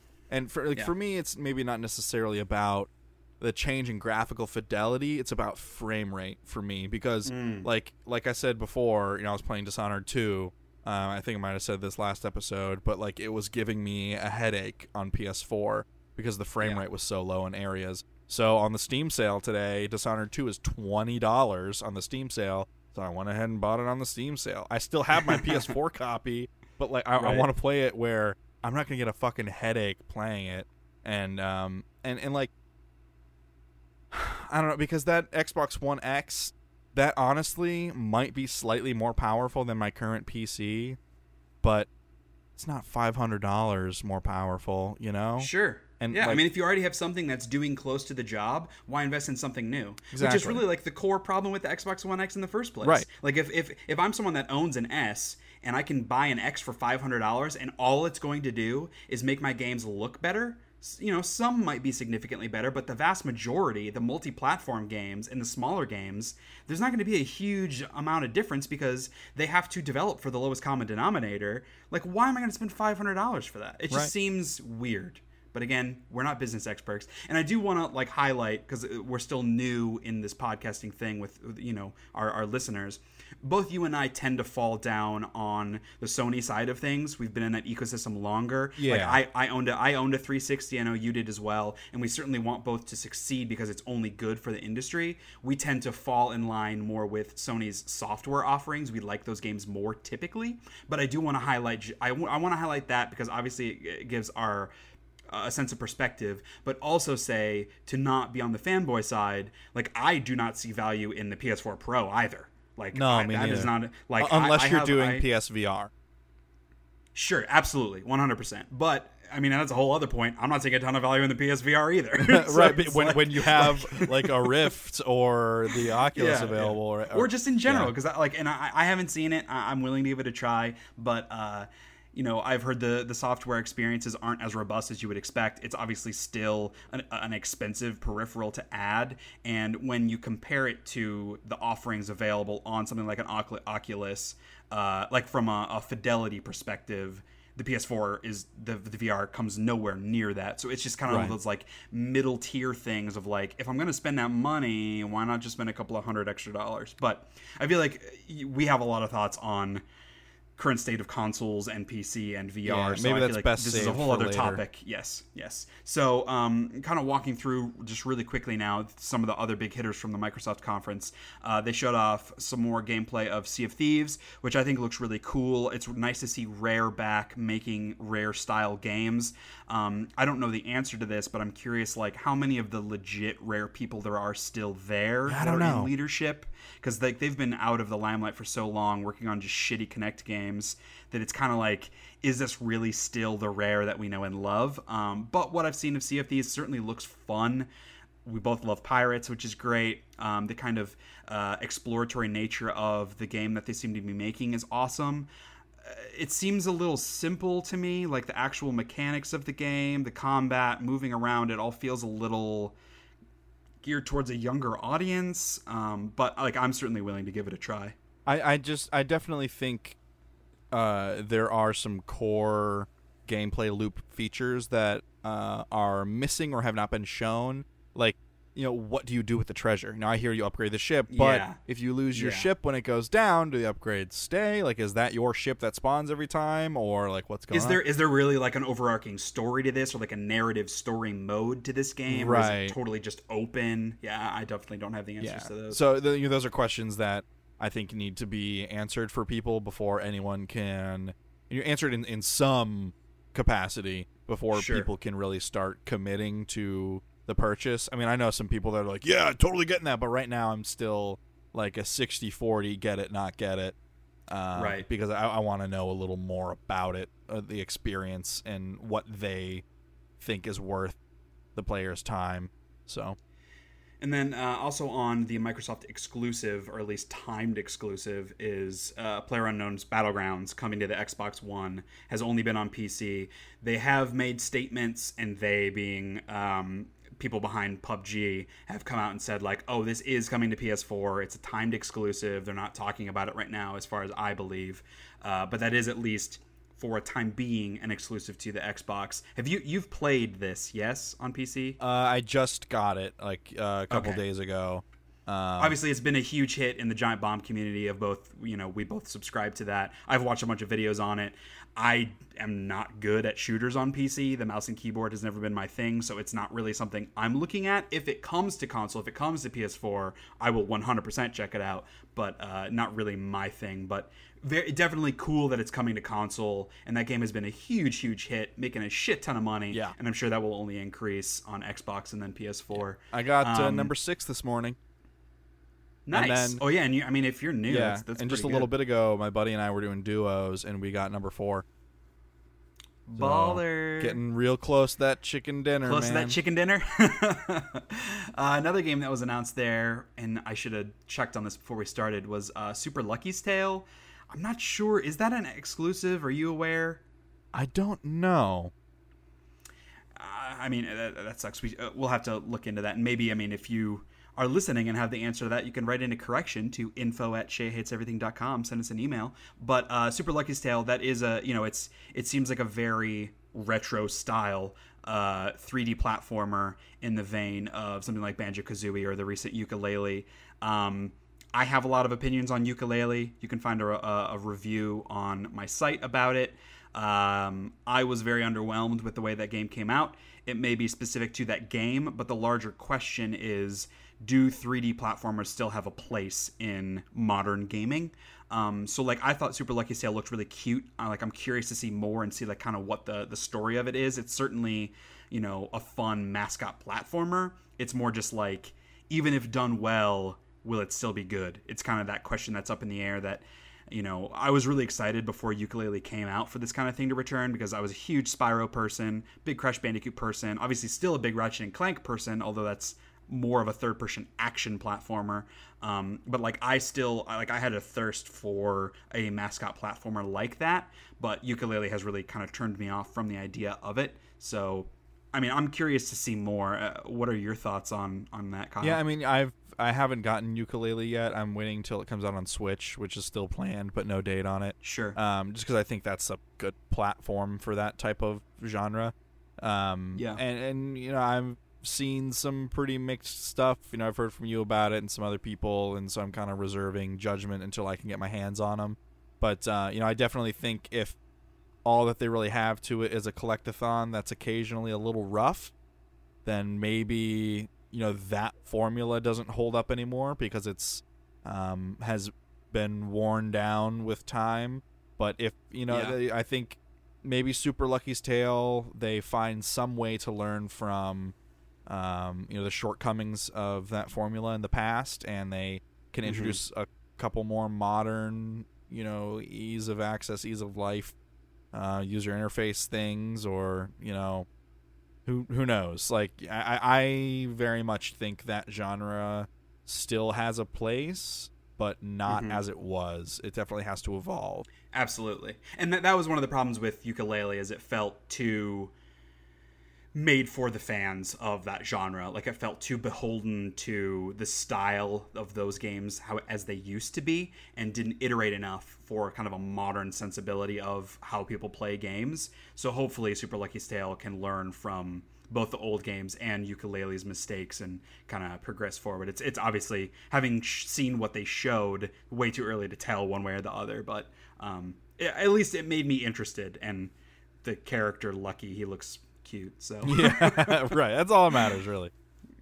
one of the other um, quote unquote big um, games that was announced there that's an exclusive was Ori and the Will of the Wisps. And I say big in quotes because it's obviously more of an indie style game. But uh, Ori had um, a huge following and uh, had a lot of success and people's you know, raving about it. I own it but haven't played it. Um, I know graphically the game is absolutely gorgeous and uh, gameplay wise, it was like surprisingly brutal considering kind of the story of it and the visuals of it. Um, so did you did you play through the first one? Uh, no, I, I watched my friend play the vast majority of it. I, um, Yeah. I'm. There are a set number of 2D platformers that I can play in a given year, and I hit that limit very quickly every year. Um, yeah, and I there are there are a lot of quality 2D platformers now. yeah, and I just get so burnt out on them. And you know, this it, it looked charming and fun and like it had a lot to offer for fans of that genre. But I, Mm-hmm. you know, I'm not all that into it. Um, I, I know I know the big beats of the story of the first one and think Right. that's a nice, heart wrenching and um, heartfelt story. But yeah, that's. I I bet you people will really like it. and I mean, like, I 100% want to get to Ori and the Blind Forest at some point because of everything people have said about it. And, um, like, I'm curious to see it. It's just one of those, like, I didn't check it out at the time, too many other things going on. But the trailer that they showed for Will of the Wisps was absolutely stunning and looks super depressing. So that'll be fun. Yeah. Um, two of the other games, and I, I don't remember now if these were shown at the conference or not. They've been announced in years past. Cuphead and Tacoma, um, both are like really high up on my most anticipated list. Cuphead they announced a couple years ago. It at least at the time was being made just by two dudes who were like hand animating everything. It's a very like old school, um, like 40s, 50s. Um, like Looney Tunes Disney style of animation, uh, like the the old Mickey Mouse cartoons, which really really appeals to me, and the dichotomous nature of the actual gameplay because it's like a really hardcore side-scrolling action uh, platformer, which I thought was really cool. And the original conceit was it was just boss battles. It was like taking only the boss battles from these side-scrolling games, and that was the whole game. But I think they've since expanded kind of the scope and the team of the game, and so there are actual regular levels, regular enemies in between to kind of make a more complete experience. And that has obviously made the game consistently be delayed and delayed and delayed. But I'm pretty sure they're still aiming for a 2017 release date. Um, I'm sure I'm going to get my ass kicked at that game. I'm not great at the side scrolling platformers anymore. I just don't have the reflexes I used to. Yeah. But super excited for that one. Yeah, I, I I've not seen anything else like it ever. So I'm, I'm Yeah, really I'm really sure. excited to you know see what what new things they're bringing to it. And that'll probably be like my one 2D platformer for the year that I play. right. And then um, also, I know they showed this off the show floor. I don't remember if they had it at the conference, but Tacoma, which is made by uh, Fullbright, the makers of Gone Home, which is one of the most like arresting video game experiences I've ever had in my entire life. I compare it a lot to my experience playing Journey as just one of those like I've just never seen story and character and world done in a way like this. And obviously, Journey and, and Gone Home are very different kinds of games, but just like memories, like while I was playing it, I knew that it was an experience I would remember for the rest of my life.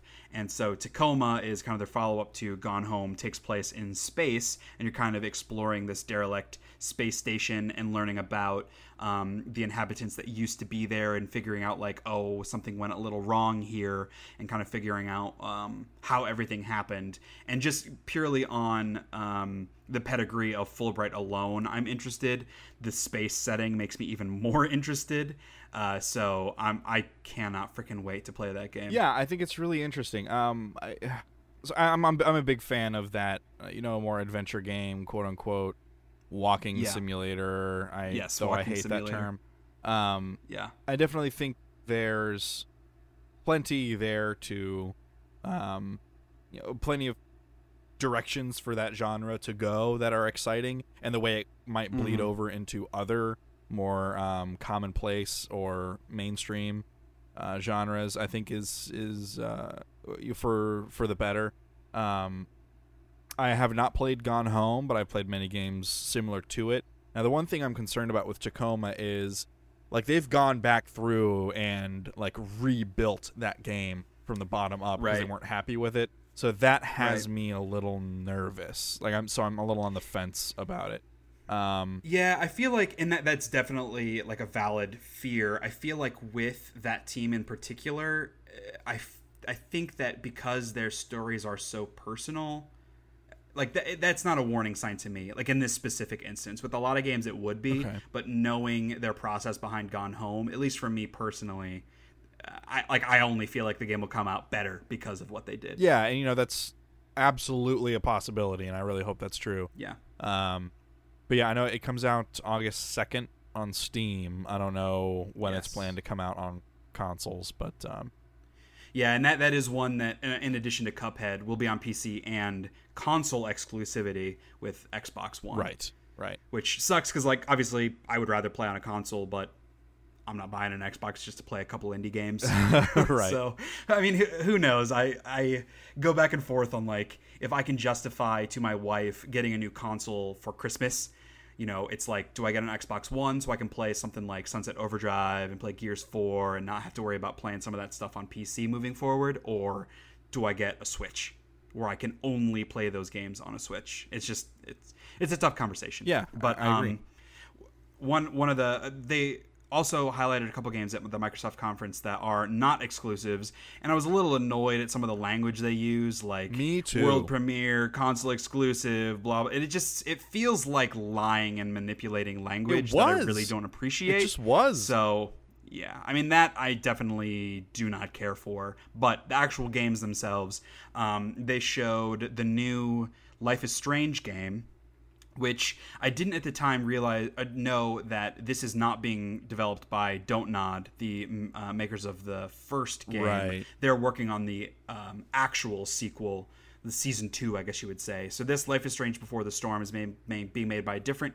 developer, obviously in hand with Don't Nod. But this is a prequel, focuses on not Alex, but the other character, whom I can't not remember her name. Oh, but, Chloe. Yes, thank you, Chloe. Before she went super punk rock. Yeah. so it's kind of the story of like the, the the things that led up to the first season. I fucking loved the first season of Life is I'm Strange. One of my favorite games that came out this year.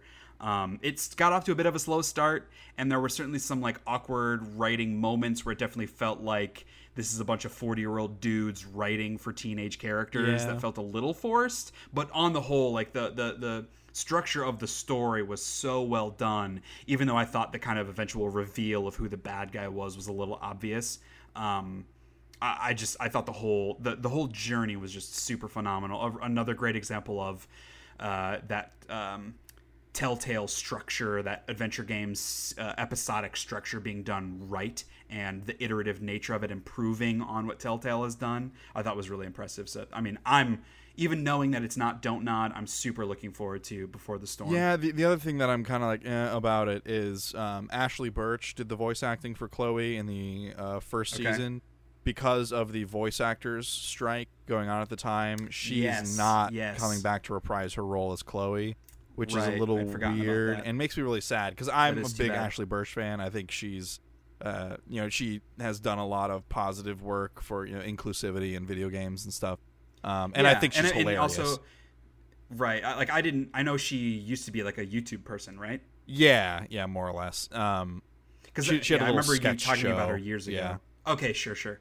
Uh, like I wasn't super familiar with her. I'd you know heard of her obviously, but uh, she also did Aloy in Horizon Zero Dawn. yeah, and uh, really, Tiny really Tina in performance in Borderlands. Oh, I did not Yes, know that. yep. I, that's that's fun. That's fun. Very different characters those two. That's yeah, sure. I mean, she like she's obviously talented and has a lot of breadth in terms of her um her Yeah. vocal talent. Um, so yeah, that, that's yeah, it's just a, a little it's a shame. You know, that's one of the things that initially drew me to Life is Strange because, like you, I Yeah, was worried, oh, hipster bullshit. And I was like, well, Ashly Burch is doing it. I'll at least get it and play it to kind of support her and her career. And then I Mhm. like totally fell in love with it. Um, and I know it's a story that because my girlfriend watched me play it, that she and I are both pretty heavily invested in. So like we'll see, we'll see how not don't nod, um, or I guess do nod, um, Oh, are able to. That's what we're gonna call them now. Said no one ever. Um, we'll see how they handle the IP. Yeah.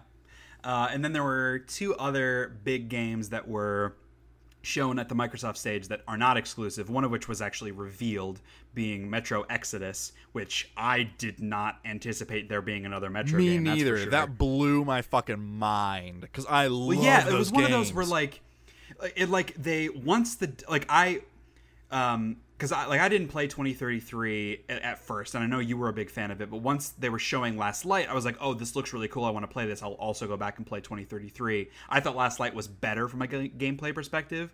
But like that that game had such a finality to the story. Like I was like, and plus they neither of them were like phenomenally successful. They were both like B tier games Right. uh, at least in terms of like sales and people talking about them. That I was like, oh well, this is done. Like I hope the developer keeps doing other stuff, but this series is done. And then once they started the trailer, like within the first ten or fifteen seconds, I was like, holy shit, is this a new Metro game? Yeah. Because like the the style of it and the visual, like the way that they showcase the world is so unique. It is. And I think like the I'm, I'm trying to remember the way the trailer started, but it was like he comes across a dead body and like picks up like a shotgun shell, loads it into a gun or whatever, and it just felt so Metro. Yes. And I was like, oh, like oh Oh, hell yes. And so I'm super pumped for that I game. am down That is for one more of those of where, that. like they they and again Microsoft did a really shitty job of like saying what the game actually is Yep. because like a bunch of questions afterwards were like oh fuck is this game xbox exclusive? Like that sucks. 2033 was a 360 exclusive but then last light was available on both consoles. And so it was like that seems kind of shitty to revert back to it being a console exclusive. But no like there's no exclusive content for xbox no timed exclusive. It's coming out on both platforms simultaneously in addition to pc it's just like the messaging around it was just kind of shitty Yeah, super. and they made it feel like it was an exclusive. But that made me very happy because I am definitely playing that game and kind of some of the changes they've made. It's not an open world, but there are like larger open areas compared to the first two games, and that That's such a sounds really, really departure. cool. It sounds like a good direction. because like those big those larger areas in the first game or the first couple games are really intense just like the larger Yes. outside areas in two where there's um Yes. the like the flying enemies that are like swooping around and Right. there's those creepy things in the water and all that like oh those are some great areas and knowing that we're getting more of that and the really cool thing like you know this takes place um maybe a significant amount of time after the others i don't know if you play as Artyom or not but i don't think you do because Mhm. you had your gas mask on in the tunnels, which is normal. I mean, some of the tunnels were Yeah. like permeated with crap, and then you walk outside and pull the mask off, and everything's like a lot greener. Like things are starting Mhm. to regrow finally, and I was like, "Oh shit, this is a fucking game changer!" Like that's a well, it makes sense. Like, assuming it does take place however many years after it, it does make sense because the dark ones is that what the what they were called?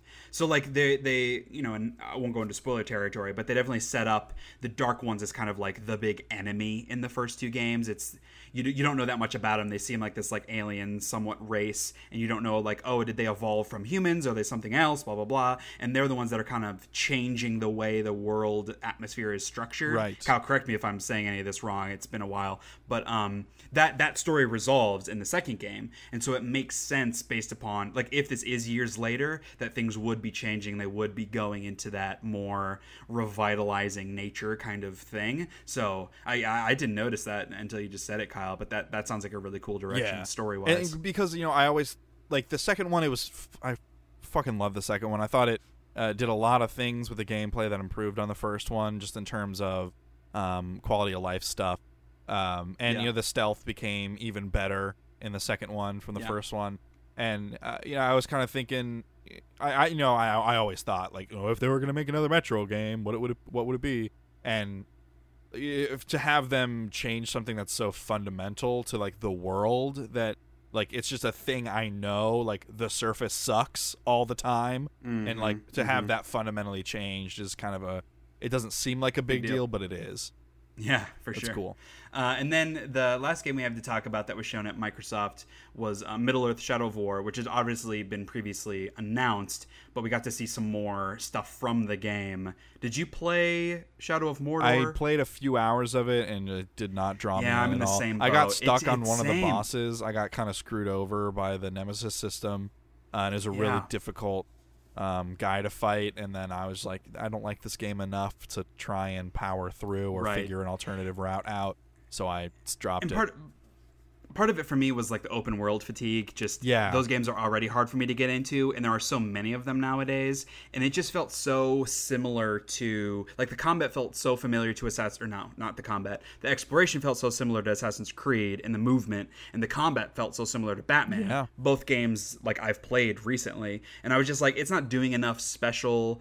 I'm a Lord, huge Lord of the Rings fan, and which is why I was interested in the first place. But like the Lord of the Rings related story, I actively disliked. Like I hated how they integrated Gollum into the story. Yeah. I hated the whole uh, Celebrimbor storyline of like this. It felt so anti Lord of the Rings with this like superhero kind of character like that's not that does not fit with the world of lord of the rings whatsoever so i like it's not like like i actively disliked the game but it certainly didn't grab me but with Shadow of War, not saying like I'm on board now, uh, and I, you know I still own Shadow of Mordor. I will uh, try to go back to it at some point and give it another shot. Um, but with Shadow of War, some of the stuff they've changed about making the scale a little larger and giving like these kind of full on uh, siege kind of mentality of like, oh, you have a whole army with you at once. That all looks really really cool. Yeah, that that seems neat. What was the Lord of the Rings Yeah. game you and I played co-op? War in, War the, in north. the North. Yeah, and then our save bugged Yeah. out and we got screwed over. I was having a pretty good time Yeah. with that game. At least playing with you. I mean, it certainly it certainly wasn't amazing. Like the combat wasn't great, but it, it yes, it was just like a fun. Let's play this co-op. We'll talk about random shit while we're playing, and the story in that was actually really Yeah. cool. You got to follow t- uh, two of Elrond's sons, kind of on this like side story that's happening concurrently to the main Lord of the Rings story. So Yeah. that that was fun. You got to crisscross with some random characters. Like I think.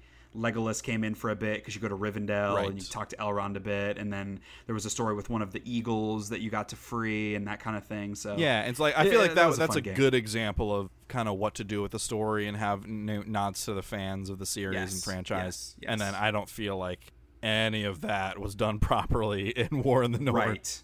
or um, Uh, Shadow Shadow, of Shadow, of Mordor, yeah, yeah, because War in the North definitely felt like it existed in the same world. It was happening at the same time. Yeah. And the Shadow of Mordor felt it felt like it was a different universe, just with the Lord of the Rings name. Totally. But yeah. just our opinion. I know a lot of people really loved that game. I know Giant Bomb gave it Game of the Year in 2014, so there's definitely something to it. Just didn't speak to us particularly. Right. Um, so those were kind of the big Microsoft games. We already talked a lot about the Xbox One X as a system.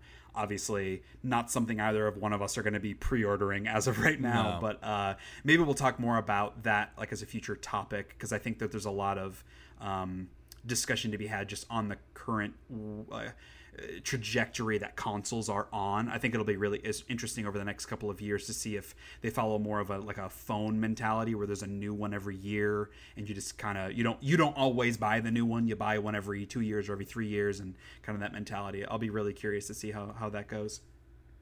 Um, but moving on, we were also going to talk about Nintendo today. Thankfully, there's a little less to talk about with Nintendo. we're running long. um, but I did want to hit on like some of the big games. So to knock two out really quickly, because we really just saw trailers that were announced. There's a new Kirby game. There's a new Yoshi game. Both side scrollers. They both feel familiar to fans of those kinds of games, but also some like new gameplay twists. I didn't have strong feelings towards either of them. Like they didn't make me particularly excited. The biggest thing was like there are more games coming out on this system. Yeah. I feel like that was kind of the overarching message of Nintendo's direct or not a press conference, whatever the hell they call it, because they have to be different. But it was like, we're going to continue to support this. You won't only get two or three games every year, there will be more games, which I definitely appreciated. When it comes to Kirby and Yoshi, I'm glad we got to see the game. Like, I'm glad we got to see actual gameplay of Right, the game. yeah. Um, compared to something like, oh, hey, they're making Metroid Prime 4. Here's the title, Metroid Prime 4. Like, I don't right. give a shit. Like, cool. Also, the fact that the recent Metroid games have been shit. Like, has me real scared. Until you can, until you can show me what the game actually is and prove that it will actually be good. I am not. I, I don't care at all. I'm not fanboying whatsoever over the fact that they're making Metroid Prime 4 um, something I am excited about but have similar feelings about was that they said, "Hey, we're working on a Pokemon game for Switch." Yeah.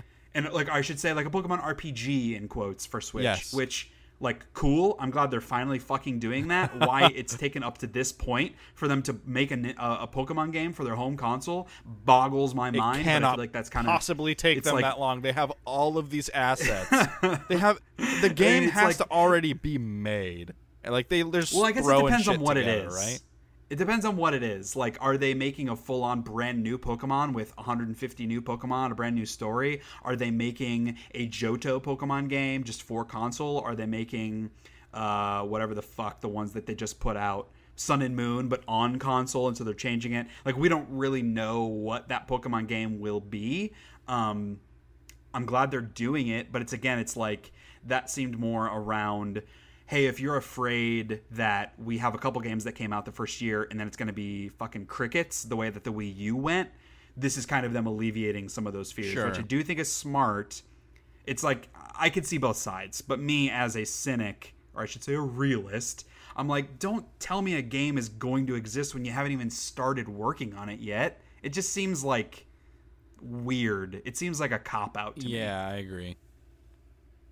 Um, but the two big games that they did show, which both look great, Mario Odyssey and Mario and Rabbids Kingdom Battle. So, I guess to start with Mario Odyssey, that's a game we already knew existed before this. They announced it last year, two years ago. Um, that game looks fucking bonkers. It looks fucking stupid. Oh no, really? Yep. The whole thing with the hat, named Cappy, by the way, which it's fine, whatever. But the whole like possess other things and become them, like that's it's it's fucking stupid. And like they totally Oh. threw their wonderful, charming, amazing Mario art style out the fucking window. And like, hey, let's make things. Let's have actual people stomping around this city. Like it's Well, fucking, that's only part of the no, game. but like though. all the, New other City areas stuff, I've seen, yes. they all have th- Those that looked- tint to them, right? Like they're trying to hmm. make them. I, I, that's not what I got. Ah, that's totally what I'm getting from it. I just think it looks like shit. But that bums me out that you don't think it looks. I don't think I'm gonna even play you, it. I'm not. I'm not that excited for it, and I was hoping that you'd be able to be the positive side and sell me on it. Because I'm with you. Like some of the hat stuff they showed was cool. Like the idea and the concept behind being able to take over these bodies of these different people and characters and inanimate objects. Like the idea of that's cool. I just it doesn't really speak to me. Like the weirdness, Nintendo does weird really well, but the weirdness shown in this doesn't super appeal to me. So No. that sucks. I was hoping that you'd have good things to say about Well, no, it, so you I, I could was, sell me. I was on it. really hoping it would be like you know uh, Mario 3D World was. Uh, it came out on 3DS. Yes. You know, it, that had that art style. It had that you know that Right. charm to it. And then they showed this, and I was like, "What the fuck are you doing? Like this is this is stupid." I don't know. Like there are plenty of people yeah. who are excited about it, and good for them. But I'm not gonna fucking buy that game. And I mean, most Mario games have been good or great. So, like, there is some expectation that at least this won't be terrible. And Nintendo loves to experiment with new kinds of gameplay, and they usually succeed fairly well with that. Like, I mean, what they did in Super Mario Galaxy, like with the differing gravity and moving from planet to planet, that was like really ambitious, and it certainly worked super fucking well. So, it's like, like I'm willing to give them the benefit of a doubt to an extent, but like at a core shallow level, like what they've shown isn't super speaking to me. Yeah, and I guess like to, um, like a side statement for that. I, I guess like the, the Super Mario Galaxy stuff. It was such a wild change in uh, gameplay and like Mm-hmm. uh, just like the overall structure of a game from all the previous Mario's. But it still looked like it belonged in the Mario universe. Sure. This doesn't Yes, yes, look yes. like it takes place in the Mario universe. that's fair. Well, I mean, it literally doesn't. Oh, it, it Like actually some of it doesn't. takes place. Yeah, I I believe they've said like the whole New Donk City is outside of the the Mushroom Kingdom. I'm almost positive. That's so stupid. I mean, I, I totally could be wrong. If I'm wrong, let me know. But uh, I, I believe that's what they've said. So I think it, not that it makes it good, but it makes it make sense why some of the stuff looks and feels a little different. Yeah, but now it's like, oh, that's what lies outside of the Mushroom Kingdom. Like, finally we find out, and it's this shitty, awful, surrealist, like, bleh. no thanks, man. Right. Just stay in the Mushroom Kingdom. I mean, it, it is at least called New Donk City, which is pretty amazing. sure. Uh, but obviously, the other big game they talked about, which was also shown at the Ubisoft press conference, was Mario and Rabbids Kingdom Battle. And this is like the opposite of like, oh, there's a new Mario game coming out. I'm really excited. And then when I see it, I'm like, eh. And with this, it was like, hey, there's a Mario and Rabbids crossover where Mario shoots a laser. Yeah, and gun. I- I was like, they And just gave was Mario like, a- you can go fuck I was like, yourself. this is the Like, first time you. anyone not in house in Nintendo has control over a Mario project, and they give him a fucking gun. Are you kidding me? And then Miyamoto fucking walks out and holds a gun on stage, and I'm like, what's going yes. on right now? And then it looks And if it- awesome. if it- no, that game looks so looks good, and I cannot believe it. Like, I'm not a huge tactical RPG person. You know, I like Final Fantasy Tactics and some other games like that, but I certainly never like glommed on to like XCOM, and that's what a lot of people are saying is that it's like this game is actually Mario and Rabbids XCOM. Because some of the some of the mechanics behind it looks. I know it's not going to be as difficult Right. as XCOM, but um, when it comes to like some of the mechanics and the actual gameplay and moment to moment stuff, uh, but I don't like the humor of it looks good, and some of the stuff that had leaked before, the humor felt like seemed terrible, and it was like it was. And, and you know I've seen similar stuff in the entertainment industry of like these pitch docs where it's like really high level. We need to get you to understand this in in a visual form or in like two minutes of explanation. So it's like it feels a lot worse than it does in real life. But I remember like the original poster that was rev- that was uh, leaked was from this pitch doc for these characters, and it had like one of the rabbits dressed as Peach with the selfie stick, and it was like hashtag sassy or whatever, and all of that was like this seems like an abomination. nightmare. Thankfully. Like, thankfully, like that didn't, do- at least doesn't seem to have made the transition to the actual game because the humor that they showed worked for me. Like, some of it was a little lame and like a little kitty at times, but it felt appropriate for Mario. And like, I chuckled a couple times on what Me they showed. too. And I don't feel that bad about it. right. like the- like the actual game. game, yes, Totally. Yes. I- it looks like a really good time.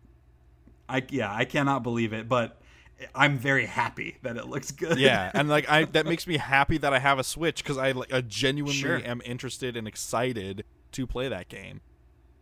Well, and especially since you're not as interested in Mario Odyssey, like Right. knowing that there's another big game like that that you wouldn't have expected, I'm sure is nice. Yeah, that's a- that's Helps a really good justify that feeling. purchase. Yeah. So, I mean, those are all the big hits from Nintendo. Obviously, they had a much shorter conference, fewer games to talk about. Um, a little, I wouldn't say like underwhelming overall, because like I'm glad that they're being uh, um, forthright about their support for the system. But like when it comes to the games they showed and the games they quote unquote announced, I wish we would have seen a little bit more. But Yeah. um, definitely like as someone who doesn't own a switch i want one that's that's for sure and i feel like that's the goal of something like this is to get people like me to to want to buy one Yeah, and like you know, I feel like because even with the Wii U, they had a de- by the end of its life cycle, they had a decent first party offering, and but this feels like it's that, but at a little bit of a more accelerated rate, uh, and yeah Nintendo showing that they're willing to work with third parties um, to expand on their core franchises is exciting too. Because I don't, you know, I don't want to play Call of Duty on Switch, right? Like as much as people are like, Sure. oh, you know, I'll bring all these games to the Nintendo consoles so it's like a bigger library. That's not what you come to Switch for. It, it gen- generally speaking, if you have a Switch, you also have an Xbox or a PlayStation or a PC that can play other stuff. Like you're not, the Yeah. Switch isn't going to be your only console. Um, and, and so uh, seeing them experiment a little more um, with their franchises and i know i just shit talked on mario odyssey for like 15 minutes but seeing them experiment more is a positive thing because those franchises can and have been in the past be very stagnant um, mm-hmm. and so that's a just a, a good sign for the switch in general.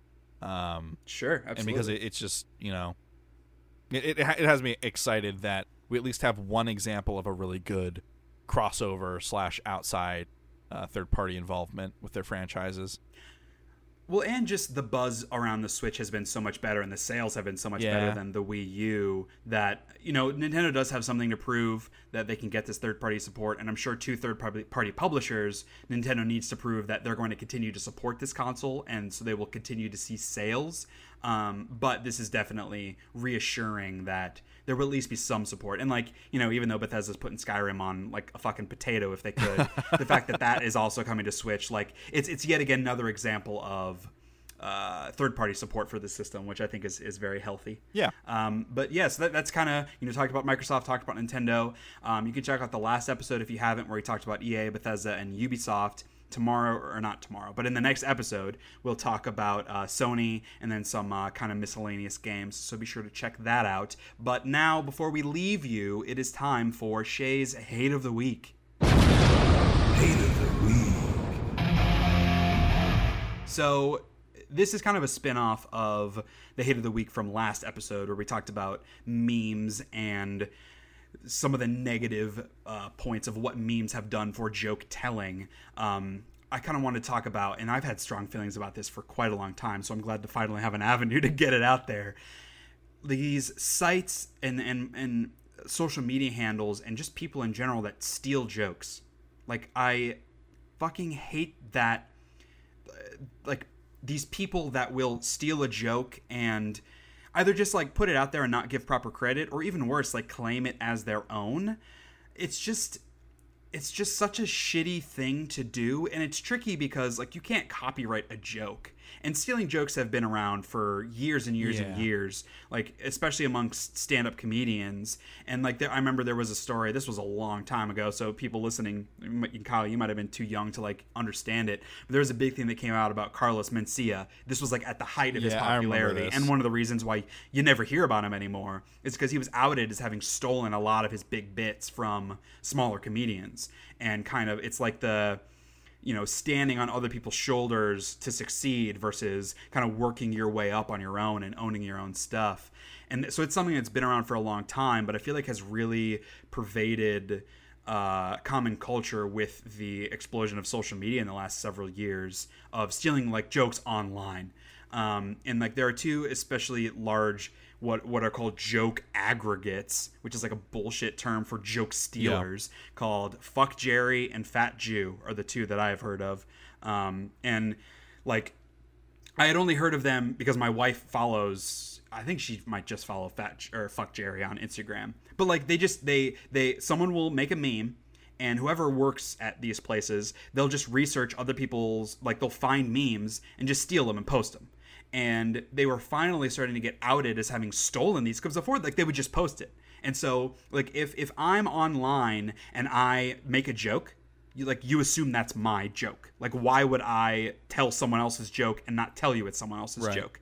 And so there was this mentality of like, oh, this these these people are really funny. They're they're putting out these hilarious memes and like Fat Jew as well. Like, oh, this dude's super funny. And I I, I don't know the the like the current state of it, but I know Fat Jew in particular, the guy behind the the handle, he had a development deal with Comedy Central for a television show.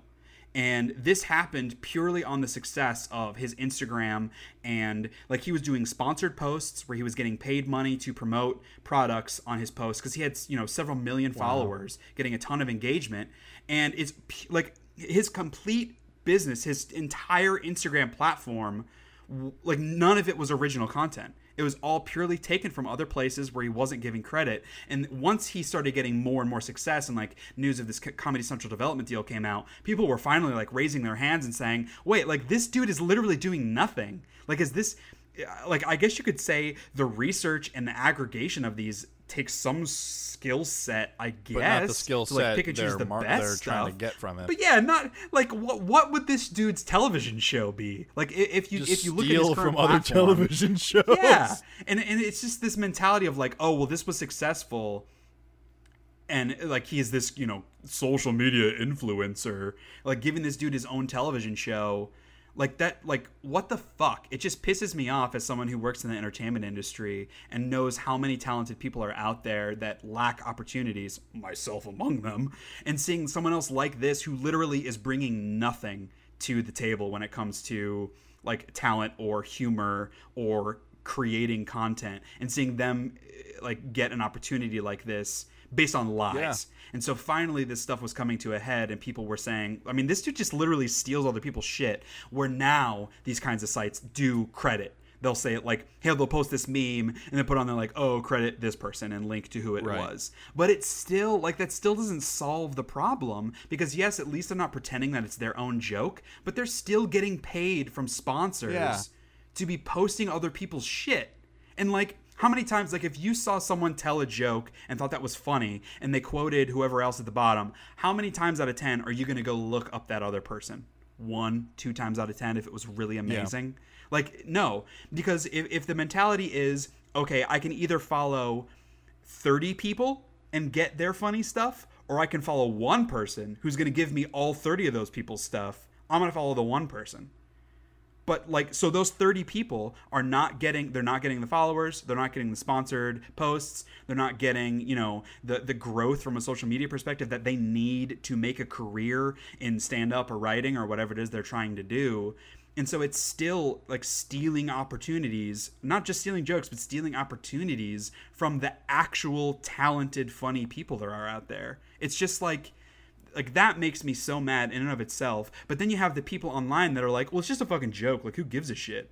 Like, I mean, no offense to anybody listening to this, but I'm sure somebody out there listening to this is like, well, who cares? It's just a joke. And that's that's just as big of a problem. That pervasive sense of like, well, it doesn't matter. But if you look at it like it does matter because this is the lifeblood of these people that like stand-up comedians now are so different from stand-up comedians a decade ago where it was you know I'm gonna hang around at open mics in New York City and like try to work my way up there. I'm gonna, you know, wait tables at a really successful club and maybe they'll give me an opportunity to host or, you know, go tour a bunch of shitty colleges and, and try to work my way up there and build an audience. Now they have another platform via social media where they can gain a following simply by being funny online because there are millions and millions and millions of people out there looking for funny shit and you can make a, a, social media following that will then expand to an actual stand-up career like i know uh, i don't know if you've heard of him, but rob delaney?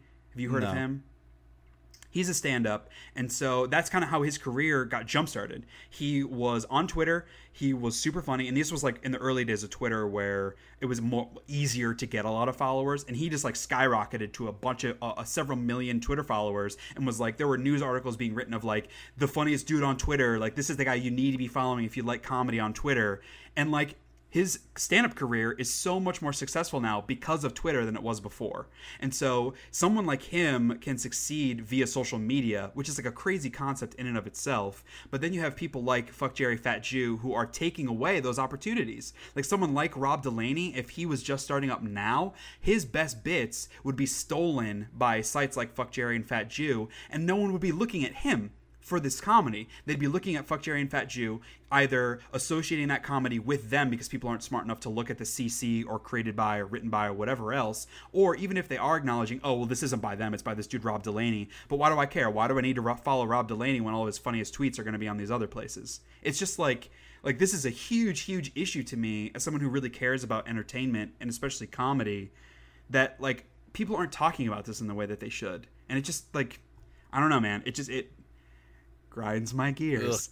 Um, now that I know you hate it, I'm never gonna stop saying it. so like I, I get what you're saying and I agree with most of it. I guess I would just say that when hmm, so when when you're saying like they're purely stealing the jokes and completely taking credit for them and stuff, it's not a one to one win fuck Jerry loss original content creator because you know as long as they are giving credit, I I do agree like I don't know how to solve the problem of the fact that these aggregate sites are making money off other people's content. I don't know how to really solve that problem, but there is you know there, there are so there's such a wide variety of people that follows aggregate sites that even if it is the 1 in 10, even if it is the 1 in 100 people that click that source, right, to go find out who origin who Right. it originated from, the internet is so vast now and there's so many people doing these types of things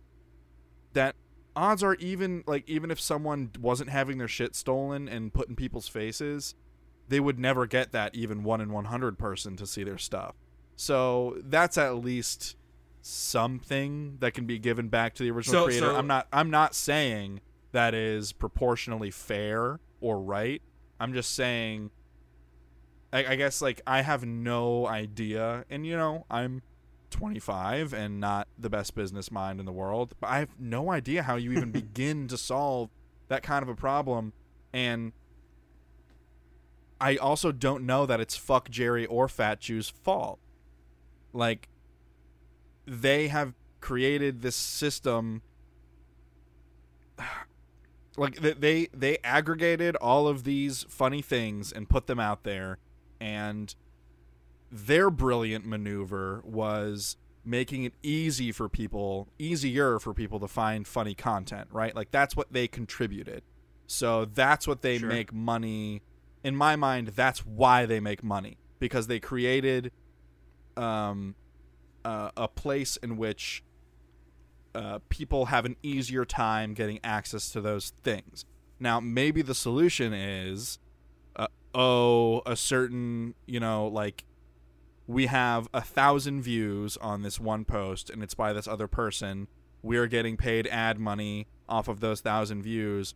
So a portion of that ad revenue should go to whom we cited as the source, right? Maybe Right. that's part of a solution. That's such a mess. and and well yeah and i mean that's that's one of my responses to what you're saying because i feel like the core of your side of it is it, it opens up a larger potential audience than they would have been able to attain right. on their own So that's a that yeah. which uh, I think I think that that is 100% valid, valid. Totally agree with that in, in in theory. I think the issue comes down to two points. One is what you mentioned about the financial side that these other people that are actually making the content are not making money off Right, of this. and so, like, I guess it's people that are taking their Yeah. things and and the, the the larger piece of it which i think is the like where that would originate is permission like these aggregate sites are not getting permission from the content creators to be posting Okay. this there's no communication back and forth they're not reaching out and be like oh yo this was super funny hey i have 6 million twitter followers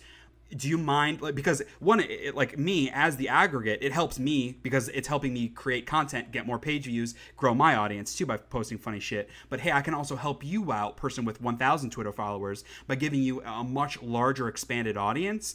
And like maybe the conversation can end there. If that person's like oh well yeah absolutely. Like as long as you credit me like i'm fine with you using my stuff and, and, and making a little bit of money for the page clicks or like if it's a sponsored post or whatever because i'm going to see the return in expanding my audience. Like that's super cool. And then the second piece is that person like they should get a cut of that of that revenue. Yeah. because i feel like the aggregate sites is still they're still hosting the content. They're still doing the work. They do have the larger audience. So like it makes sense why they're making some Right. money. But at the core of it like when it comes to instagram which is where like most of this is at least in my experience like uh you know uh, uh an instagram handle like fuck jerry like it's it doesn't cost money to have an instagram it's not like there is a ton of like there's no like web development work to be Yeah, putting they a don't post have- together there's no time that they're spending making and like writing a comment about the joke it's purely like let me t- it's basically like i'll take a screenshot of this meme and post it on my Yeah, site I mean, and there's then i'll no o- cc whoever wrote overhead it. the right like term? There's, no, overhead. Yeah. Right. Like there's no there, there's no added value on their end other than the larger audience, which like I, I you know 100% agree there is value in that from from an ex like um uh exposure point of view. There definitely is value in that, but at the core of it like that still bothers me because like if it were me and like if it were me i wouldn't want to be associated with one of those two places. Even if i thought that i would get more followers because of it because of all the shit that's circling around those two in particular right now and a lot of like the negative media and the negative press that they're getting because of this I would not want to be associated with them. And that's totally just me personally. I wouldn't look down on someone else for pursuing that opportunity. But there could very well be other aggregate sites that I would like like I follow the Chive and they, they do similar stuff, but they always get permission. They always CC the person, they always link all their handles, blah blah blah. Uh, and so like with a site like that i might be interested in working with them and having some like some of my quotes or whatever if i was a stand-up on because their site. it sounds like they I have more respect is- for the content creator and Yeah, are more cognizant absolutely. of their limited role in what they're doing. yeah So that's yeah. and, and I don't know if I don't know if they give a cut because like they in uh, the posts I'm thinking of specifically like they do stand up comedian posts where they'll show a picture of the person, a funny bit from one of their stand ups, and then like link their Twitter or their Instagram or whatever else. And it's like it's a thing that I check in on regularly, and um, like I, I will occasionally go and I'm like the one out of ten. I will occasionally go look at their Twitter, see what else they got, or like, hey, I'll search on Netflix, like, oh, has this person done a special before? Like, can I find some of their stuff on YouTube if I think it's really funny? I will absolutely do that sometimes, not all the time. I don't know if those people are getting a cut. I would assume they're not, but from an exposure perspective and knowing that they get permission ahead of time, that doesn't bother me as much. It's these places that like started out literally stealing this stuff and are now still stealing it. They're just telling you where they stole Right. it from. Like, is that like like does that really make it No. better? So I guess at the core of it, it's like the core of it, it like fuck fuck Jerry, fuck fat Jew. Like that's really like that's really the crux of the hate of the week. And I'm not saying fuck fat Jews. Like I don't have a problem of people of the Jewish faith. I don't have faith. I don't have a problem with people that are overweight. But fuck fat Jews specifically. Like the fuck the one dude. Fuck that guy. And also fuck fuck Jerry. I don't have a problem with with people named Jerry. Like if you're Jerry, not fuck you, but fuck fuck Jerry. I'm glad you were able. I found to, a good way to make that as confusing as, Yeah, I'm glad possible. uh, you were able to, um, you know, break that down and help everyone understand. the like the the core of my hatred. It's not this like larger thing. I don't have a problem with this larger thing, these people, but these specific people. Right. So yeah, so that I mean those that's my long-winded feelings on people that steal jokes. Fuck people that steal jokes. Yeah, jokes. I think that's messed up. Uh, so, yes. So, um, you know, thanks for everybody for listening to now episode three of the Shea Hates Everything podcast. Uh, if you have any thoughts, like on what we just talked about, or any games, um, any opinions on really anything we talked about, send an email to info at sheahateseverything.com. If you enjoyed this, want more content like this, uh, want to re- read reviews on some of the games we talked about, movies, and, and whatnot, uh, you can check out my website, sheahateseverything.com, for more of my cynicism and sarcasm. Got to stick to my branding. Um, and thanks, Kyle, for joining me today. Thank you. Yeah. And so, uh, like I said, next episode we'll talk through Sony's press conference and some other E3 games, and also just uh, catching up on some other stuff we're watching, reading, and playing. And um, guess we'll see you guys in the next one. Peace out.